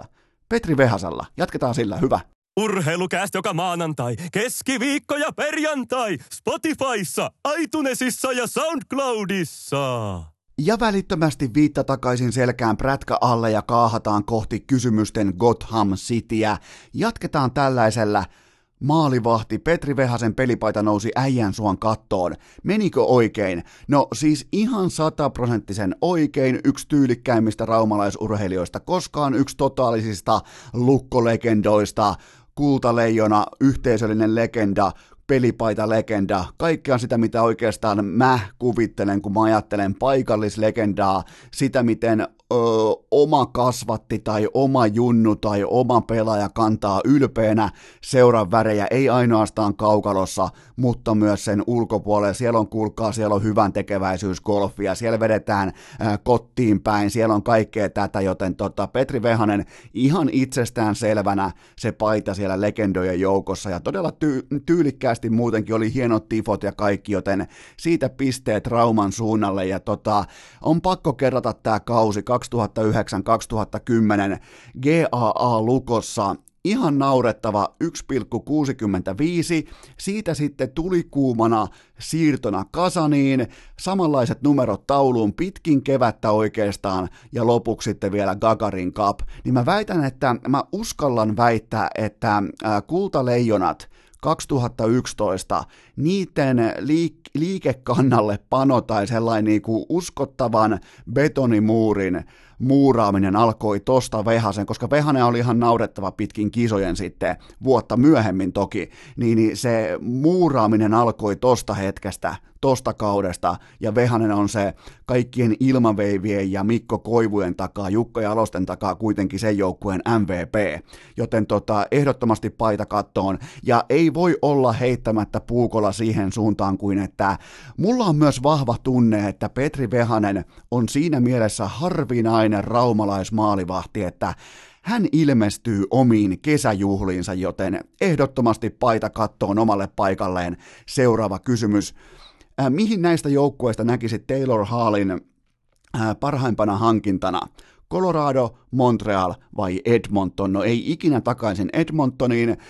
Montreal ei ole vielä valmis ottamaan tämmöistä supertähteä osakseen, joten jäljelle, jäl, jäljelle jää oikeastaan ainoa nerokas kautta viisas vaihtoehto. Se on Colorado. Tämä avioliitto on tehty jo valmiiksi. Tämä on melkein jo maistraatissa allekirjoitettu, joten nyt on käppiä, nyt on tilaa, nyt on mestaruusikkunaa, nyt on ihan kaikkea. Miettikää tuohon vielä Taylor Hall. Siellä on MVP McKinnonia, siellä on kuulkaa yli sadan pinnan Mikko Rantasta, jos pysyy terveenä, siellä on Landeskukia, siellä on Keil Makar pelaamassa ilmaisiksi, siellä on ihan joka lähtöä uskottavuutta valmennuksesta alkaa, joten tota, jos ne pystyy off-seasonilla saamaan ilmaisiksi itselleen Taylor Hallin, niin siitä alkaa sellainen kolmen neljän vuoden mestaruusikkunan sellainen luukuttaminen. Sinne tulee silloin vähintään kaksi kaappia, saa ottaa talteen, älkää, älkää mm, palatko mulle, jos tämä ei toteudu, mutta jos Taylor Hall tonne menee, siihen tulee niin iso syvyys, sentteri, kautta laitahyökkäys, koska kaikki pystyy pelaamaan ikään kuin kaikkia rooleja, totta kai tässä on kyseessä laitahyökkäjä, pystyy laittaa vaikka McKinnonin rinnalle, mutta kannattaa ehkä laittaa sitten vaikka Kadri rinnalle, miten tahansa, pystyy käymään väkisin myös vaikka sentterinä, mitä tahansa, löytyy joka lähtöön, joten tota, mä toivon, että se menee Coloradoon. Seuraava kysymys. Antti Suomelalle tuomio. Riittääkö hänellä NHLään vai ei? No mä en valitettavasti nyt näe sellaista osa-aluetta, jolla hän löysi läpi NHL. Se, se jääkiekko, mitä Suomella pelaa, se on ihan poskettoman vaativa nimenomaan se kategoria. Eli tota, jos saisit vaikka rivimies, saisit vaikka duunari, saisit hyvä karva ja alivoimapelaaja, mutta kun sä et ole mitään niistä, oot kiekollinen, et supertalentti, vaan talentti, sä oot kohtalainen luistelija, sulla on hyvä pelikäsitys, mutta ne kaikki on vaan hyvää, hyvää, hyvää kohtalaista. Mikään osa-alue, siis yhtään mikään osa-alue ei ole sellainen, että aha, toi jätkä nyt kaivaa tuolla yhdellä kortilla itsensä huipulle, kuten vaikka Laine. Joten tota, en valitettavasti en näe sellaista NHL-uraa, mitä kenties vaikka jossain Jyväskylän suunnalla tai jossain Espoon suunnalla nähdään. Mutta jos on väärässä, niin saman tien nousee käsi pystyyn. Seuraava kysymys. Kummalla parivalikolla lähtisit mieluummin pelaamaan playoffeja, kun muuta joukkuetta ei saa ottaa huomioon? LeBron James ja Anthony Davis vai Kawhi Leonard ja Paul George. No tota, äh, mä ottaisin, mä ottaisin kuulkaa varmaan semmoisen kaksikon kuin kahvia George. Mä ottaisin kahvia George kaksikon siitä syystä, että ne pystyy kuitenkin laittamaan sellaisen hullun myllyn käyntiin. Vähän kuitenkin Lebron alkaa, väkisinkin ei voi olla keväällä näkymättä tämä rasitus, tämä 17 vuoden uskomaton prässi, maailman terävimmällä huipulla oleminen, joten tota, mun on pakko nyt kääntyä Clippersin suuntaan. Mä otan kahvin ja mä otan Georgen, mutta mä en halua, ja mä otan sen siis suurin piirtein puolen prosentin tai hiuskarvan varassa. Mä otan Lebronin takatukan varassa, mä otan tämän valinnan kohti Clippersia, mutta ihan siis fantastinen tasa, ää, ta, niin kuin fantastisen tasainen matchup Los Angelesissa. Ää, seuraava kysymys.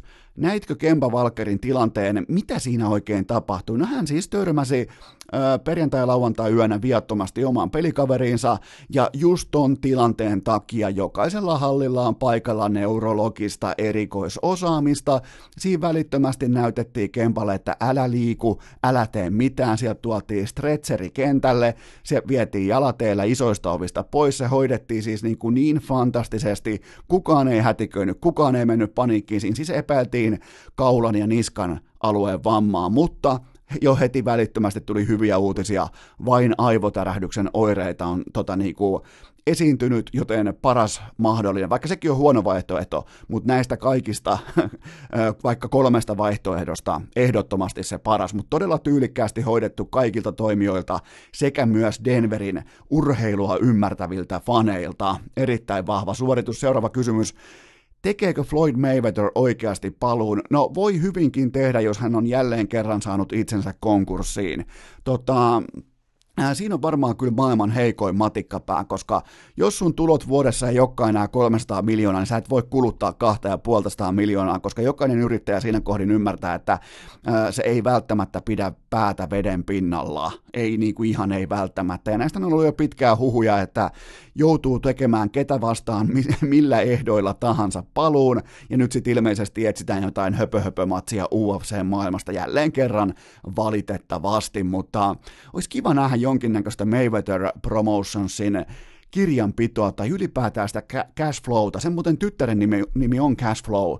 Ei kun se ei ole cashflow, se virallinen toi ristimänimi, mutta sen, Insta, sen lapsen Instagram-nimi on cashflow Mayweather. Miettikää, annat lapselles teet lapselles IG-tilin, mikä on laivastaista, ja laitat hänet niinku ihan junnuna sinne haiden sekaa, mikä on erittäin arveluttavaa, ja laitat vielä kaikista maailman nimistä sille tota, valitset cashflown, niin se on varmaan ihan kaikki, mitä tarvii nyt tietää Floyd Mayweatherista, mutta tota, tota, urheilu ei kaipaa Floydia, ei sitten sekunnin vertaa. Toivottavasti pysyy helvetin kaukana urheilusta, mutta sitähän me ei voida koskaan tietää. Seuraava kysymys. Äh, Miksu Paatelainen ilmoitti jossain päin Aasian mediaa, että jalkapallo on Suomen suurin laji. Onko Miksun joulukuusi jälleen lahoamassa?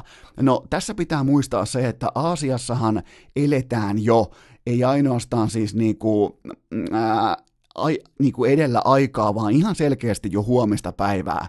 Eli Miksu tietää jotain, mitä me muut ei tiedetä, koska tota, äh, ehkä Miksu ennustaa jo vuosien taakse tällä jotain 2022 tai jotain vastaavaa, nyt kun saadaan vähän litti promoamaan vaikka Gatarin kisoja, siellä on siis kaikki hyvin, siellä on kaikki kohilla, siellä on kaikki valmista, joten tota, ehkä Miksu näkee tulevaisuuteen, ehkä Miksu puhuu jo huomispäivän kielellä, se on nimittäin ainoa selitys tähän tilanteeseen, tilanteeseen. Seuraava kysymys. Jussi Jokinen kolattiin vaihtoaitioon. Olisiko Jokisen aika naulata luistimet seinään? No ei nyt välttämättä ihan vielä siitä, jos sut kolataan vaihtoaitioon, mutta mulla oli yksi ihan relevanttikin pointti liittyen siihen tilanteeseen. Se oli se, että Jokinen edelleen konkaripelaaja, 36-vuotias, kaiken nähnyt, liki tuhannen NHL-pelin kehäkettu, Kattokaa muuten vaikka meikäläisen Instagramista, kattokaa miten se ottaa sen taklauksen vastaan. Se yrittää jälleen kerran käsillään tehdä tietoisen kontaktin vastustajan pään ja kaulan alueelle ja niskan alueelle, joten tota, se on huolestuttavaa, että Jokinen ei vieläkään osaa tossakaan iässä, ei osaa pelata fyysistä jääkiekkoa siten, että hän on itse sen kohteena.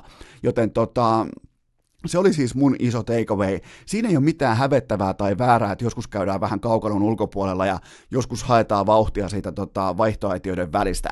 Se kuuluu peliin ja se oli oikeastaan aika hauska tilanne, mutta se miten Jokinen reagoi siihen vastaan tulevaan atleettitaklaukseen, niin se on huolestuttavaa. Nimittäin tolla toimella, jos siihen saadaan vielä mailla jotenkin mukaan, niin siellä on suurin piirtein 14 kappaletta hampaita jäällä Raumalla välittömästi, joten tota, Ei hyvä. Ei jälleen kerran erittäin heikolta näytti tuossa tilanteessa Jussi Jokinen. Sitten vielä tähän erään viimeinen kysymys missasitko Jesse Puljärven sikailut lukkomatsin lopussa? No mä ehdin nyt, kun tietenkin sitten raumalaisfanit hyökkäsivät mun inboxiin, että katsoo mitä Jesse, tuhma Jesse teki. Ja Jessehän siis oli tuhma. Se kävi siis tota, nukuttamassa melkein lukon kiekottoman pelaajan. Vähän tällainen Paul Kari ja Scott Stevens-tyyppinen tilanne, missä annetaan kiekko jo rystyltä, vai laittako kämmeneltä kohti päätyä, kuitenkin pelasi sen jo sivuun. Sen jälkeen ehkä katse vähän siinä kiekollisessa seuraavassa kiekon kulkusuunnassa, seuraavassa kiekollisessa pelitilanteessa, joka siis tulee hänen joukkuetoverilleen, niin, niin tilanteen takaa, puun takaa, pimeästä kulmasta saapuu Jesse Puljärven aika betonin kova hartia, ei kyynärpää, ei sikailu, ei hyppy, ei pomppu, vaan sellainen kaiken luotaan ja tieltään työntävä hartia, joka tulee täydellisesti suurin piirtein tähän niin kuin kaulan leuan alueelle, joka saa ää, Visplassin pyörimään, saa sun pään tekemään semmoisen hyvin epäsympaattisen ää, liikkeen, ja sen jälkeen sä oot kusessa, joten tota, mun mielestä nämä kaikki, ihan nämä kaikki tätä, purkittaessa mä en tiedä, onko mihinkään reagoitu. Mä veikkaan, että ei ole, mutta tota, nämä on niitä tilanteita, mitä pitäisi mennä Sampo Liusjärven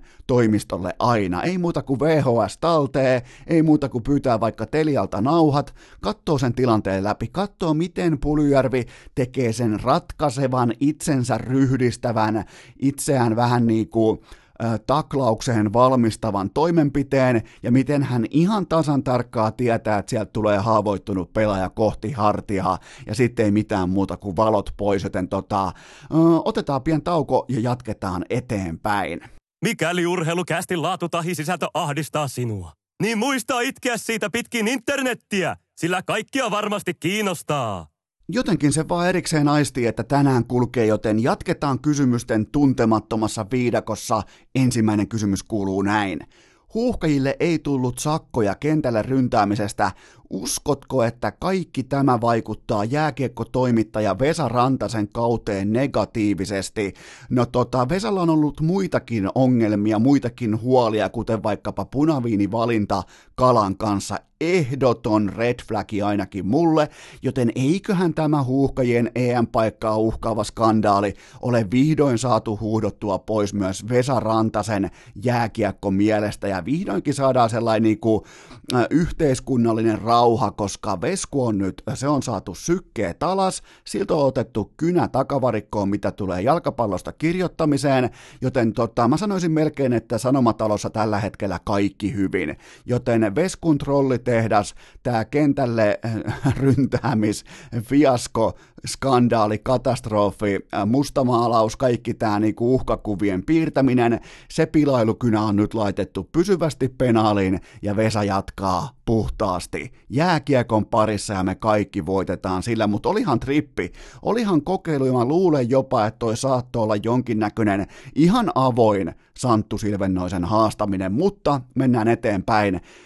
Mitä mieltä olet Mike Commodoren kommenteista Mike Babcockia kohtaan? No se on vähän sama kuin mä kommentoisin jotakin vaikka Losa Jeremenko, eli en vain voi sietää, en vain voi jotenkin hyväksyä niitä tekoja, sitä asennetta, sitä tyyliä, sitä kaikkea, miten kantaa pelipaitansa, ei vaan sovi mulle, joten hyvin paljon samanlaista retoriikkaa, samanlaista tulokulmaa, tarkastelukulmaa, ja mä ymmärrän ihan täysin, jos sä vihaat sun ex-coachia, sä vihaat sitä. Homma selvä, homma valmis. Ei sitä tarvi silloin mennä nuolemaan tai tarvi mennä tasottelemaan sitä tietää enää Twitteriin sen jälkeen. Se on selvä homma, ja sitten ei muuta kuin puita uuni ja mennään eteenpäin. Otetaan mekin seuraava kysymys eikö Jyp ole tavallaan sell out, koska se on lopettanut traktorikiekkonsa?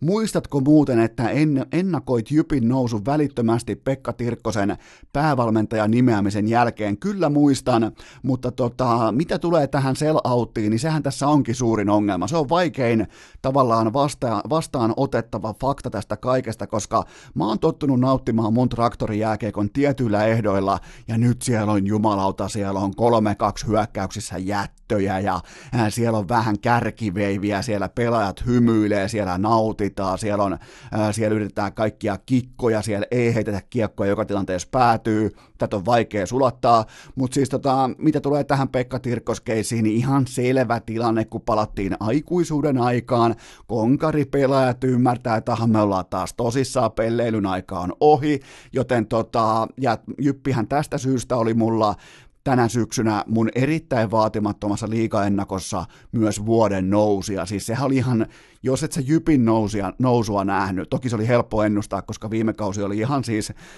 vastaan sanomaton katastrofi, mutta joka tapauksessa Jyp on pelannut todella hyvin ja sitä on niin no ei nyt voi sanoa, en sano vieläkään, että ilo katsoa, koska mulla on niin paljon sisäistä ristiriitaa vielä Jypin kanssa, koska no, käsitellään joskus Jyppiä tarkemmin, mutta mm, Jyp, Jyp ää, ei ole sell out kuitenkaan vielä.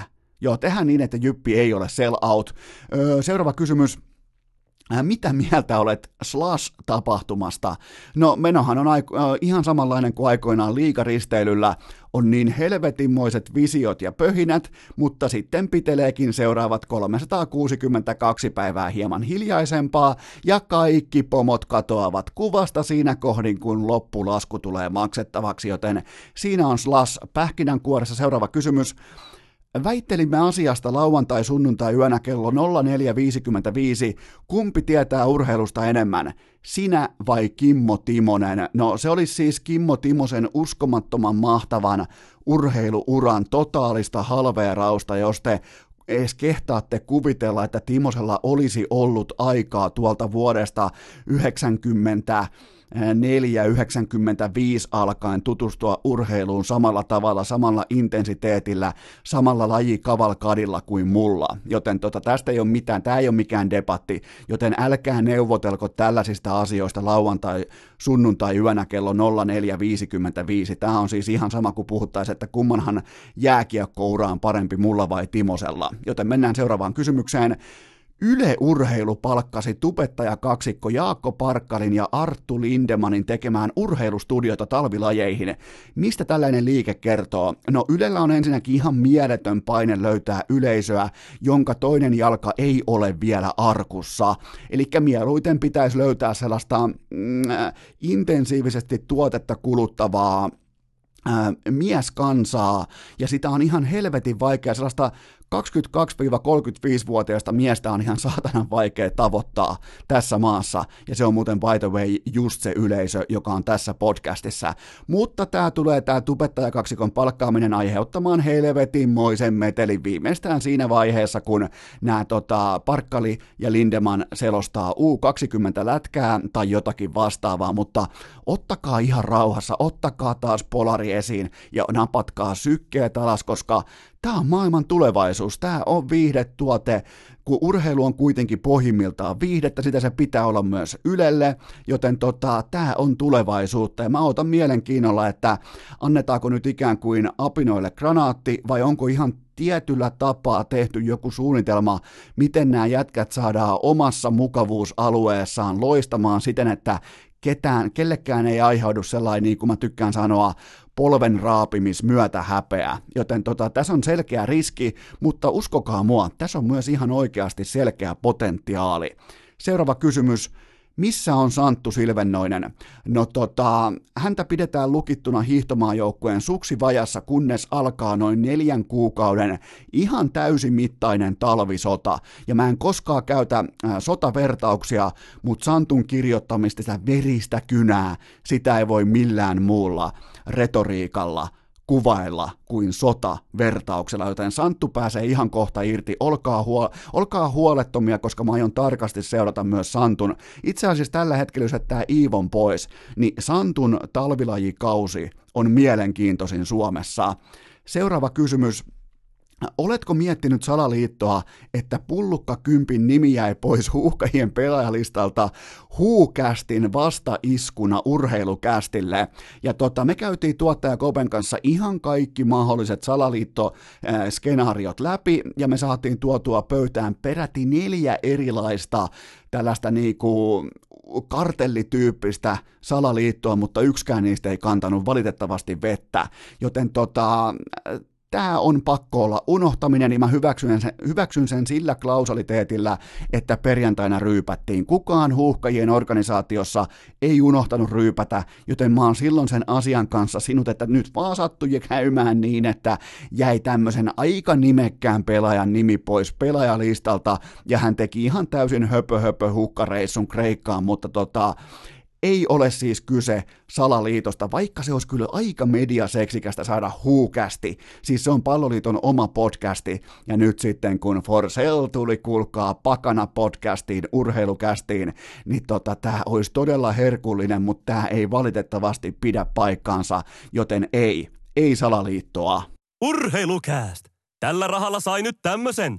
Mikäli teille rakkaille kummikuuntelijoille mitenkään vain sopii, niin me tehdään nyt tuottaja Kopen kanssa sellainen homma, että me kätketään tähän jakson loppuun urheilukästin piskuisen historian ensimmäinen salattu QA-osio, koska te olette suurin piirtein nyt vuoden ja kuukauden verran lähetelleet erinäisiä kysymyksiä liittyen nimenomaan urheilukästiin, sen tekemiseen, sen ideaan, sen tarkoitukseen, mihin tahansa siihen, ja nämä kysymykset ei tietenkään nyt liity urheiluun, urheilukäst liittyy aina vain ja pelkästään urheiluun, pois lukien tietenkin erittäin tärkeät populaarikulttuurin risteyskohdat, mutta tota, mä oon ottanut salamyhkäisesti, mä en ole kertonut teille, mä oon ottanut näitä kysymyksiä nyt tuollaisen vähän reilun vuoden talteen, ja mä päätin jo hyvissä ajoin tuossa, kun mä huomasin, että jokuhan tätä kuuntelee, että itse asiassa tätä kuuntelee aika helvetin pelottavan moni ihminen, joten mä päätin, että mikäli joskus käy niin hupsusti ja naurettavalla tavalla, että musiikkia mitaten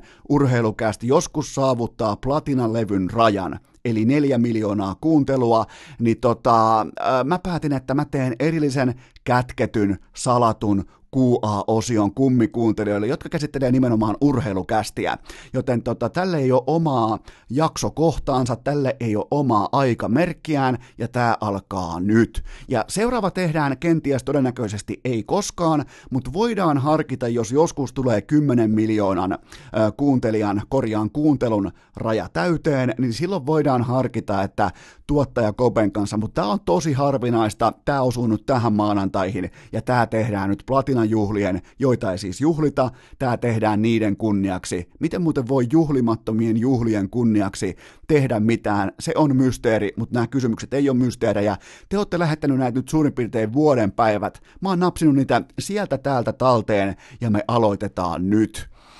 Mikä sai ai- aloittamaan Aloitetaan oikein nyt ihan rauhassa uudestaan, kun mennään tulla oikein niin kuin, totta, tällainen niin kuin sunnuntaina, nyt on sunnuntai menossa täällä ja me oltiin muuten, oltiin mahtavassa ravintolassa syömässä Itsakajassa Helsingissä, niin meni ihan niin, niin kuin, ei nyt välttämättä huutamiseksi, mutta jälleen kerran kun on pikkujoulukausi ja yrittää keskustella, niin yhtäkkiä huomaa huutavansa, joten jos kuulette mun kurkus tänään pientä tällaista, eikä johdu ryyppäämisestä, eikä johdu tupakasta tai mistään kannabistuotteista tai mistään, vaan ihan siis siitä, että pitää leveli kerrallaan nostaa, koska nyt mä en voi puhua siellä mikrofoniin siellä ravintolassa ja päättää mikserin kautta, että kuinka kovana se tulee kuuntelijan korvaan. Se on vittumainen positio, mutta tota, Itsakaja Helsinki, ai saatana, mit miten hyvä ravintola Mamma Roosan ja Tokio 55 välissä. Ja jos menette sinne, niin kertokaa urheilukästiltä terveisiä, varsinkin sille, joka on äh, niin kuin ravintolapäällikkönä, tunnistaa tummista vähän liipatuista, erittäin kauniista hiuksista ja ihan mielettömistä hauiksista, mitä ei häpeillä sekuntiakaan, tottelee nimeä Mohi ja puhukaa vaikka golfista, puhukaa Augustasta, puhukaa Tiger Woodsista, jos meette, niin kuulkaa, sieltä tulee, saattaa jopa tulla ilmasta drinkkiä tai skumpaa pöytää, en takaa, mutta veikkaa näin, käykää Töölön torilla. Tämä oli myös ilmanen mainos, joka tavallaan niin kuin myös pohjustaa koko tätä segmenttiä, mikä on alkamassa, eli eri, eri erityissalattu. Tämä menee nyt vahvasti sivuraiteille, mutta siis salattu QA-osio liittyen urheilukästiin platinan rajan kunniaksi mikä sai aloittamaan nimenomaan podcastin teon? No, se oli hyvin yksinkertainen tällainen niin kuin askel jana. Mä huomasin yhtäkkiä, mä oikein havahduin siihen jossain vaiheessa, että hetkinen, mullahan on siis kuluttajana ur- podcastit ottanut koko vallan vaikkapa lehdiltä, TVltä, pois lukien liveurheilu, että mähän koko ajan kulutan podcasteja enemmän ja mä teen siis ihan niin kuin varteen otettavan huomion kulutustottumuksien muutoksesta. Mä en enää kuluta mediatuotteita paikalla, niin kuin mä oon vaikka riippukeinussa tai rannalla tai jossain tota, nurmialueella tai mä oon vaikka parvekkeella. Mä huomasin, että mä en enää pysähdy lukemaan lehteä, vaan mulla on lehden tekijät, eli nykypäivän tota, journalistit, eli podcastin tekijät, eli kaikki nämä, ne on mun korvissa mukana, ne kertoo mulle, mitä ne tietää silloin, kun mä oon vaikka lenkillä, Kopen kanssa kävelyllä, mä oon vaikka retkellä, mä oon tota, metsäkävelyllä missä tahansa, joten mun kulutustottumukset muuttuu ihan täysin, ja mä huomasin, että pitäisiköhän itsekin alkaa tekemään, että oiskohan musta siihen, ja kykenisinkö mä tekemään, pystyisinköhän mä tuottamaan tota yksin tämmöisen ohjelman, toki kopelle myös krediitit, mutta pystyisinkö mä pyörittämään yksin tämmöistä tota, podcastia ihan siis nolla osaamisella. En ollut sitä ennen sekuntiakaan puhunut mikrofoni yksin, en ollut editoinut koskaan yhtään mitään, ja tota, oikeastaan mä en edes tiennyt muuta kuin kuluttajan puolesta, että mikä oikeastaan on podcasti. Joten tota, Suomessa ei sattunut olemaan yhtään juurikaan näistä lajeista aiheesta kertovaa kästiä, joten tota, jonkunhan se oli pakko tehdä, ja se rooli lankesi sitten mulle. Seuraava kysymys, äh, Kauanko yhden jakson tekemisessä menee?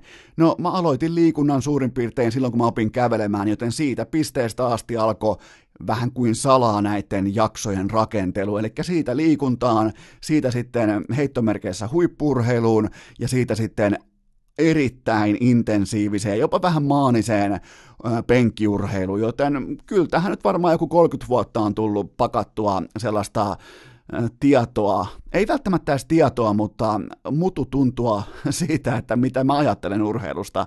Siitä syntyy siis urheilukästä, mutta öö, nyt se on sitä, että mä avaan mikrofonin, mä saavun tähän tota vaatekomeroon ja mä alan kertoa urheilusta niiltä osin, kun mä olen sitä itse seurannut. Ja se on edelleen muille, mu- muutamille tuntuu olevan vaikea aihe ymmärtää, että tämä ei ole mikään vitun urheiluruutu. Mä kerron täällä just tasan tarkkaan niistä lajeista, niistä urheilijoista, joita mä itse seuraan. Ja se, jos se tulee joskus muuttumaan joksikin muuksi, tämä muuttuu siinä kohdin journalismiksi, tämä muuttuu mediaksi ja tämä tulee menettämään ihan kaiken sen, minkä puolesta tämä viihdetuote ja tämä niinku blogimuotoinen itsekerrontatuote, niinku, minkä puolesta tämä seisoo. Joten tota, jos tämä alkaa yhtäkkiä kertomaan tasapuolisesti kaikesta, niin silloin voitte heittää urheilukästin hevon helvettiä teidän arjesta. Seuraava kysymys. Mitä tekisit nyt eri tavalla, mikäli aloittaisit urheilukästin tekemisen nollista? No mä en nauhoittaisi musiikkia se on myönnettävä tälleen platinarajan jälkeen, että mä varmaan etsisin tai pyytäisin jonkun vaikkapa tota tuottaja, valetuottaja Tammukan paikalle, vaikkapa katsomaan ihan sitten ATK-ajokortin kerran, ettei nyt vahingossa nauhoiteta musiikkia, vokalistin erittäin vahvaa kauku, äh, kaikupohjaista ääntä. Se olisi varmaan sellainen asia, minkä voisin ottaa takaisin, mutta hei, oppirahat, ne on kaikissa lajeissa läsnä, niin myös tässä, mutta tota, ja lähtökohtahan on se, että ennemmin omilla tiedoilla ojaan kuin kaverin neuvoilla pankkiin, joten tota, oppirahat maksuja ei muuta kuin eteenpäin. Seuraava kysymys, Mietitkö koskaan, pysähdytkö miettimään koskaan, että tämähän on ihan idiootti idea pölistä yksin jossain vaatekomerossa? No oikeastaan sitä tulee mietittyä ihan joka ikinen päivä, ja sitähän se myös tavallaan on, että nytkin mä oon täällä Teemu Selänteen, Marjo Lemiuun ja Esa Tikkasen paitojen välissä, ja mä puhun täällä ihan täysin yksin, mä pyörin tässä tota, mun jakkaralla, mun kädet liikkuu koko ajan, mä piirrän ilmaa erilaisia kuvioita, joista mä saan kiinni, mä saan rytmitettyä mun puhetta niillä paremmin, mä haen erilaisia tota, äänenpainoja, painotuksia ja rytmitystä, miten mä pystyn teille jonkun asian vaikka ilmineeraamaan paremmin, joten tota, tämähän on siis ihan tyhmää hommaa, mutta jokaisella on oma ruutunsa tässä maailmassa, ja olkoon tämä nyt sitten. Ää, seuraava kysymys, nyt muuten melkein yskittää, koska oli niin hyvää ruokaa Itsakaajassa Töölön torilla, Mohi Pekkonen, kuulkaa, jettä mikä ravintolapäällikkö, yskästääpä vähän tässä välissä tästä tullaan varmaan kohta hakemaan platina, platinalevytkin pois, mutta tota, Seuraava kysymys. Harkitsitko koskaan rinnakkaisjuontajaa sinne vaatekomeroon? No en koskaan, enkä sekuntiakaan, koska urheilu on se pieni osa maailmasta, jonka kanssa mun pitää pystyä pärjäämään yksin, ja se mun urheiluseuranta mun pitää tulla teille selittämään myös yksin. Mun pitää pystyä selittämään ne analogiat, kaikki se ihan täysin itse ja tota, sit kun tulee vieraita, ne on aina juhlapäiviä ja te olette myös osoittanut teidän kuuntelumäärillä, että ne on myös teille juhlapäiviä. Sitten kun on kuka tahansa vieras, on se vaikka pokeriammattilainen tai sitten Mikko Rantanen, NHL megatähti, niin te olette kyllä osoittanut, että niillekin on ihan ehdottomasti tilauksensa, mutta se kova leipä, kova voi ja se perustaikina tehdään kuitenkin vain ja ainoastaan sillä, että täällä on minä ja siellä olet sinä ja meidän välille syntyy kuuntelusuhde. Seuraava kysymys. Onko sulla kästäämisen osalta jotain esikuvia? Ei välttämättä ihan puhtaasti podcastaamisesta, mutta otetaan vaikka esimerkkinä New Yorkin ja Bostonin urheiluradiot. Ne on aina ollut mulle jotenkin suuren ihailun kohteena, että siinä on mikrofoni, siinä on ääni ja siinä on mielipide, ja sillä kolmikolla vedetään eteenpäin, hakataan kaikki tieltä, ollaan ensinnäkin jostain asiasta selkeästi jotakin mieltä. Suomalaisessa urheilumediassa ollaan helvetin tarkkoja tai jopa pelokkaita sen tiimoilta, että olenkohan mä nyt tätä mieltä vai enköhän mä ole. Mä en sen takia jaksa lukea kuin ihan muutamaa kolumnistia, koska ne menee sen kynän kanssa jumalauta pyytämään jo valmiiksi anteeksi sitä, että heillä on kynä. Joten tota, se on se, mitä mä, tai mistä mä oon kantanut aina esikuvaa, on se, että on mikrofoni, ääni ja selkeä mielipide. Sillä ei ole mitään väliä, oot sä oikeassa vai väärässä.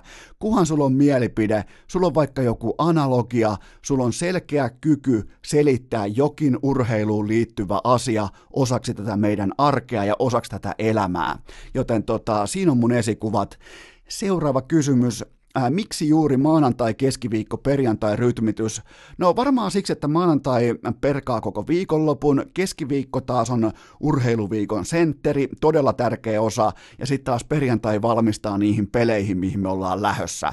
Joten mä ajattelin tällaista kolmijakoa, ja tämä on nyt niinku, tää on nyt mun elämää, tämä viikkorytmi on nyt mä, minä olen tämä viikko just nyt, ja tämä on mulle nyt ihan keskeisintä arkea, että maanantai, keskiviikko, perjantai ja niinä päivinä aina kun se vuorokausi vaihtuu keskellä yötä, pitää olla teille jakso ulkona, koska tota, Mä vaan haluan, että se on välittömästi saatavilla, kun jengi herää. Ne tietää herätessään, vaikka ne lähtee vaikka Herra Jumala puoli viieltä töihin, vaikka Raksalle keskiviikkoaamuna. Mä haluan, että ne pystyy heräämään sen ajatuksen kanssa, että no, paskapäivä tulossa ulkona räntää, ulkona sataa, mutta onpahan nyt ainakin urheilukästä. Joten mä oon sen teille velkaa ja se on mun ehdottomasti ainoa aikataulutavoite. Se tulee varmaan pari kertaa joustamaan tiettyjen, sitten kun mennään tosi tärkeisiin peleihin, mennään vaikka playereihin, niin mä joudun kenties silloin vaikka tota, katsomaan vaikka, ottaa vaikka aamun tapahtumat siihen mukaan, mutta mä pyrin todella voimakkaasti pysymään tässä, että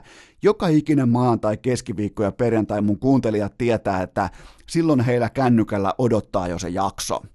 Seuraava kysymys. Mikä on tärkein podcast-kanava Suomessa? No se on siis ihan ehdottomasti Spotify ja kaikki muu sen rinnalla on ihan silkkaa piiperrystä. Seuraava kysymys, miten kästiin pääsee mainostajaksi? Sitä kysytään pelottavan usein, mutta taas toisaalta mä en ole hirveästi sitä hehkuttanut siitä syystä, että tällä hetkellä mainoslotit on täynnä, suurin piirtein ainakin. No se on se, että otat yhteyttä inboxiin, sulla on yritys, sulla on idea, sulla on firma ja, tai sähköpostiin ja sitten ilmoitat vaan, että mikä on sun asia, mä kerron sitten taas mikä on tota, mun mainos tota, portfolio, millä eväillä edetään, jos päässään sopimukseen sitten myös aloitetaan, ja ei nyt sitten kaikki taas sykkeet alas, mä en ole kiinnostunut sun piposta tai lippalakista, mua ei kiinnosta yhtään, mitä sun ö, firmalla on annettavaa materiaalia, mä en ota mitään vastaan, mua ei kiinnosta paskan vertaa, mä teen, tätä tehdään sitten, ethän sä Helsingin Sanomiikaan Herran Jumala soita, että hei, tota tehtiin poikien kanssa uusi pipo, että jos me lähetetään sulle nyt vaikka kolme pipoa, niin laitatteko meidät kanteen? Ne ei varmaan laita teitä siihen kanteen joten tota, pitäkää ne pipot ihan itsellä, niin mulla on helvetin uskottava pipovarasto mun kämpillä. Seuraava kysymys, Oletko saanut tarjouksia urheilukästin siirtymisestä vaikkapa radioon? No ihan sellaista ohuen ohutta, ei nyt välttämättä radiota, mutta on ollut tunnustelua, että jos nyt vaikka, mutta mä nyt kysyn vaan vastapallon, että mitä lisäarvoa radio tuottaisi mun ja sun välille? Ja vastaus on ei yhtään mitään. Mä en tule ikinä vaihtamaan intensiivistä, yksityiskohtaista kuuntelijasuhdetta kanavasurffailuun siihen, että tässä on sellainen, radiohan on siis sellainen passiivinen tausta hölisiä. Se laitetaan työpaikalla käyntiin näin, klik, ja ketään ei kiinnosta paskan vertaa, mikä kanava siellä on. Se on se sama kanava, mikä on ollut tota, viimeisiltä, viimeisimmältä lähtijältä, joka on lähtenyt vaikka iltavuorosta, ja se kanava siihen myös jää. Joten tota, en tule vaihtamaan ikinä tätä podcast-muotoa radioon, koska se ei tuota mitään lisäarvoa mun ja sun välille. Ja seuraava kysymys. Uskotko, että podcastaaminen voi olla Suomessa tämän tekijän päätyö, kuten se on Jenkeissä, Briteissä ja jopa Ruotsissakin. Totta kai siitä ei ole yhtään kahta sanaakaan. Mä uskon, että podcastaminen tulee olemaan ihan selkeä ammattikuva. Se on sitä osalle jo ihan kiistatta, ja tota, jos sä hallitset koko tuotantoketjua yksin, niin sä oot valmis jo nyt olemaan ihan täysi päiväinen podcastaaja. Viimeinen kysymys, miten pääsee, tätä kysytään pelottavan paljon vielä nykyäänkin, ja nyt voi ehkä vähän jopa niin kuin, äh, avata tätä tilannetta, mutta kysymys kuuluu näin. Miten pääsee kummikuuntelijaksi? No tota, se ei sinänsä ole mikään määrä. Ihmiset kuvittelee, että pitää olla kaikki jaksot kokonaan kuunneltuina, ja aika monella muuten onkin. Se on mun mielestä kunnioitettavaa, että nyt mennään kuitenkin jaksoa numero 145, teistä löytyy helvetin monta. Teistä löytyy melkein, mä sanoisin, että teistä löytyy sellainen Helsingin Nordenskjöldin kadun jäähallillinen, eli 8200 suurin piirtein varmaan, jotka on kuunnellut ihan jokaisen jakson. Okei, toi voi olla ylikant- yläkantti, koska jollain on ollut varmaan häät, hautajaiset tai molemmat jossakin välissä ja ootte missannut jonkun jakson tai sitten joku jakso ei ole vaan kiinnostanut. Mutta siis kummikuuntelijaksi pääsee sillä, että sehän ei ole mikään määrä, vaan se on pikemminkin mielentila, että fuck it, mä oon urheilukästin jengissä. Ja tervetuloa kaikille myös kummikuuntelijoiksi, tervetuloa jengiin, tervetuloa kuuntelemaan. Te olette tehnyt helvetin hyvää duunia ilman teitä, ilman teidän play nappulan painamispäätöstä urheilukästiä ei olisi. Ilman teidän play-nappulan painamispäätöstä ja tästä tuotteesta sen, mukaan, sen mukana elämisestä, koska tämä on teille niin kuin ihan samanlaista arkea monelle.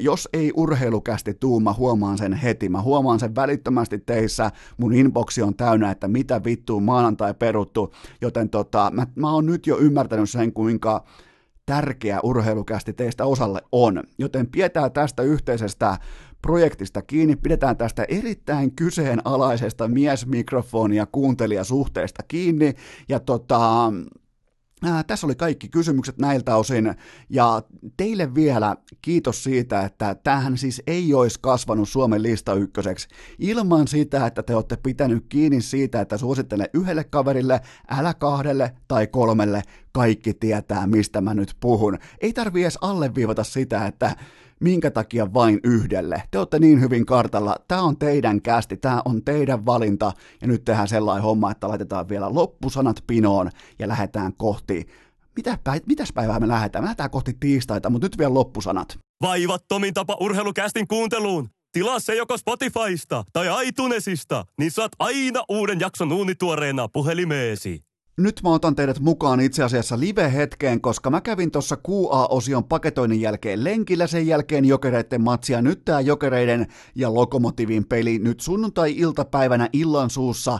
Tää on jo rankkareilla ja juuri Steve Moses laittoi oman pilkkunsa vihkoon ja nyt sitten lokomotivin hyvä, kato numero 27 leftin jätkä, no sehän ratkaisee, se tekee maalin. Eli jokerit häviää rankkareilla. Toi on muuten aina paha, kun on leftin jätkä ja numero 27 seitsemän ja todennäköisesti venäläinen, se on pakko olla Aleksei Kovalev. Jos on joku muu, en pyydä anteeksi. Tämä on nyt kuitenkin lopun rundownin tynkä. Tässä on vain kaksi aihetta ja on hyvä aloittaa. Mä laitan nyt pois tämän matsin tästä häiritsemästä. Jokerit siis hävis rankkareilla ja ää, tota, mulle jäi heti tosta, on nyt sitten tuoretta. Tämä on oikeasti tuoretta kamaa, koska toi rankkarikisa loppui noin ää, 25 sekuntia sitten, mutta mulla on pari ajatusta liittyen jokereihin ensin. Ää, se on ensinnäkin se, että miksi Mikko Lehtonen virallisesti ja vastaan sanomattomasti pelaa ihan täysin väärässä sarjassa. Tällä hetkellä hän hukkaa omaa prime timeaan urallaan, joka ei ole se ikkuna, ei ole ikuisesti auki. Hän hukkaa sitä jokereissa. Mä toivon, että välittömästi tämän kauden jälkeen hän tulee pelaamaan todella vahvat ykköspakkina, tuli ketä tahansa melkein NHLstä, hän tulee pelaamaan Jukka Jalosen joukkueessa ykköspakkina MM-kisoissa, sen jälkeen sitten välittömästi NHL, nimittäin toi on Ylikylän Jeppe, KHL menee ihan täysin hukkaa, kaiken maailman just nähtiin hidas temponen Lokomotiv tai sitten perjantaina Moskovan Dynamo, ketä tahansa, okei ne ei nyt kuitenkaan ole heikkoja vastustajia, ne on aika niinku, ne pysyy kiekossa, ne on käsistään vahvoja, ne on niinku karvapersen jääkiekkoille, että ne on isoja miehiä, mutta tuolla luistelunopeudella, pelitempolla, kiekollisilla kyvyillä, niin se taso on jossain muualla kuin KHL tällä hetkellä, ja se on korkeammalla. Toi on, kuten sanoin ennen kauden alkua, tuo jokereiden ylivoimaisesti tärkein pelaaja, koska Kontiolalla hänellä ei riitä, Rekinillä hänellä ei riitä, joten toi tarvii toi joukkue ihan tolleen niin kuin kohesion kautta sisältä käsin läpitunkevaa dopingia, ja se doping on tällä hetkellä Mikko Lehtonen, joka siis tekee sen kiekon kanssa ihan mitä se haluaa, ihan missä tilanteessa se haluaa. Joten tota, itse asiassa just tuossa jatkoajalla A.J. Niemi, itsekin kiekollinen oikein niin kuin, kantaliuvun messias, niin hän sanoi, että onkohan kuitenkin väärä sarja Lehtoselle, niin vastaus on, että kyllä on, koska tota, ei tule mieleen. Tulee ehkä, mm, olisiko ensimmäinen jokereiden kausi, tietyllä tapaa se ihan huippuhetkien Steve Moses tai Linus Umark tai pari muuta pelaajaa tulee mieleen, ketkä olisi yltänyt tolle kokonaisvaltaiselle tasolle, koska toi ei ole mitään niin kuin, että nyt tänään kulkee tai huomenna kulkee, vaan se kulkee koko ajan ja se johtuu siitä, että sä oot muita absoluuttisesti paljon parempi.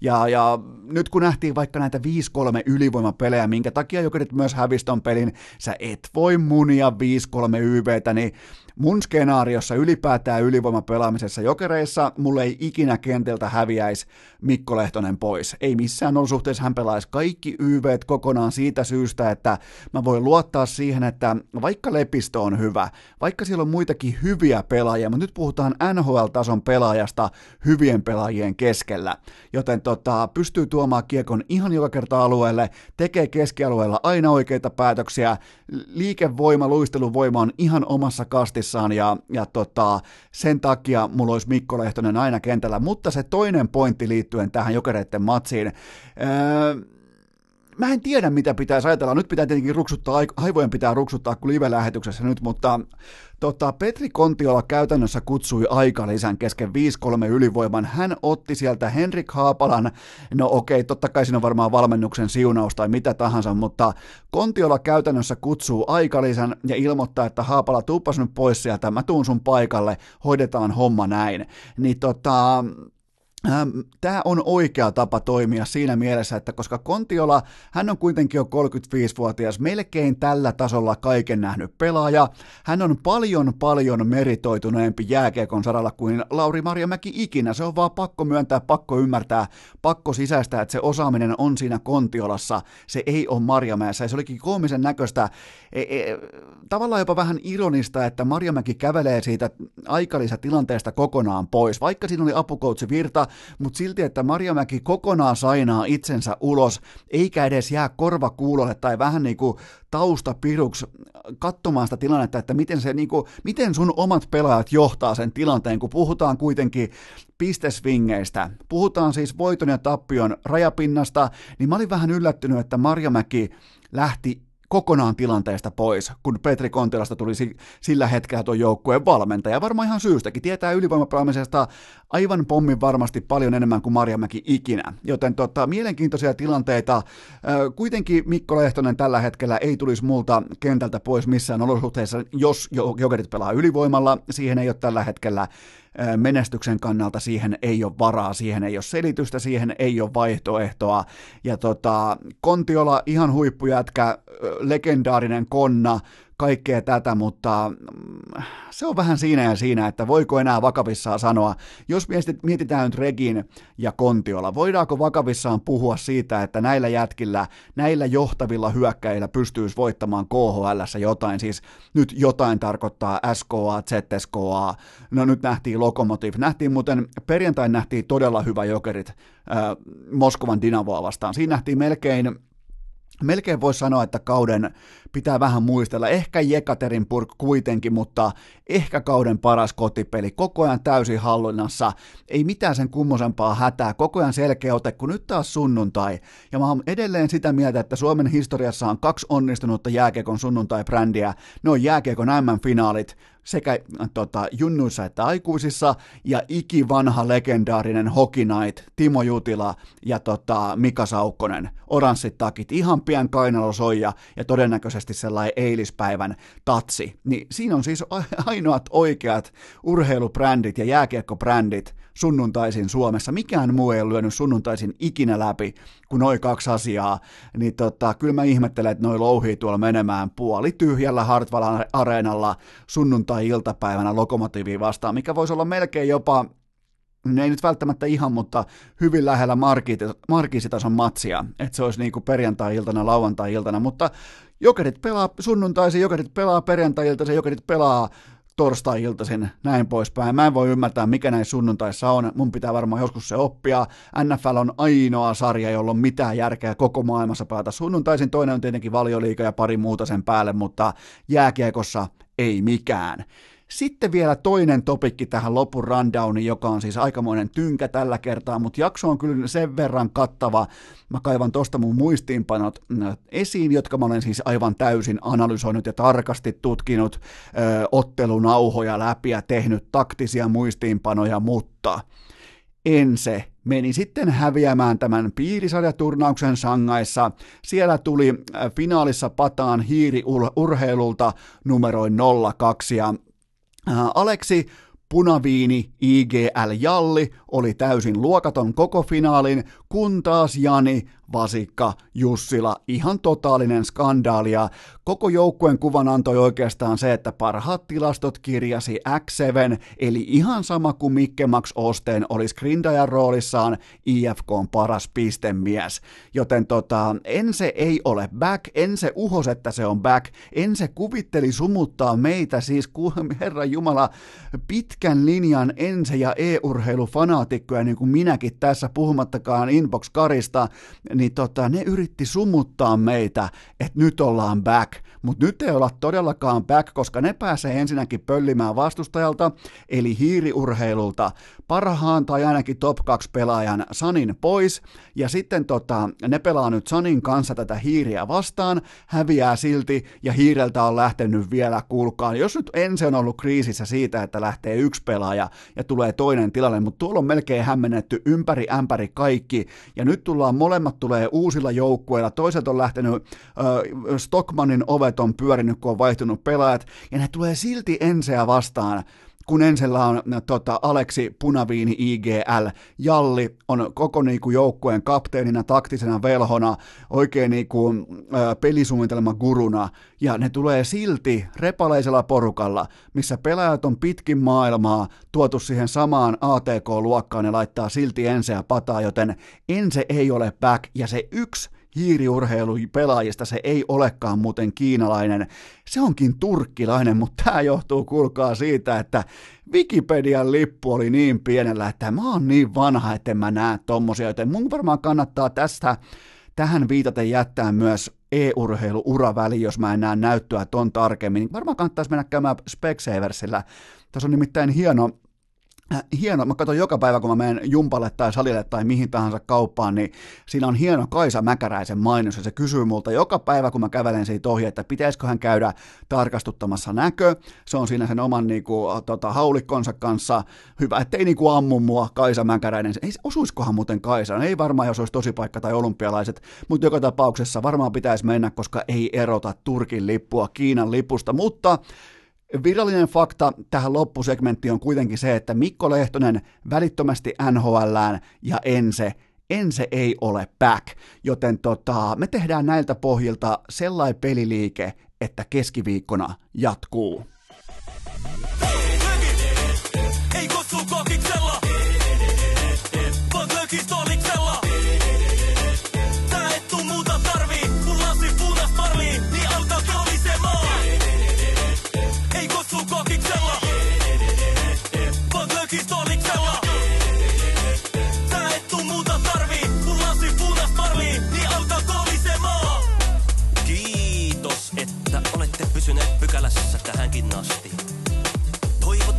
kaikki tervetulleeksi myös jatkossa. Muistakaa nauttia elämästä arjen vastoinkäymisistä huolimatta. Allekirjoittanut kiittää ja kuittaa. Peliä. Oliko tämä jo tässä?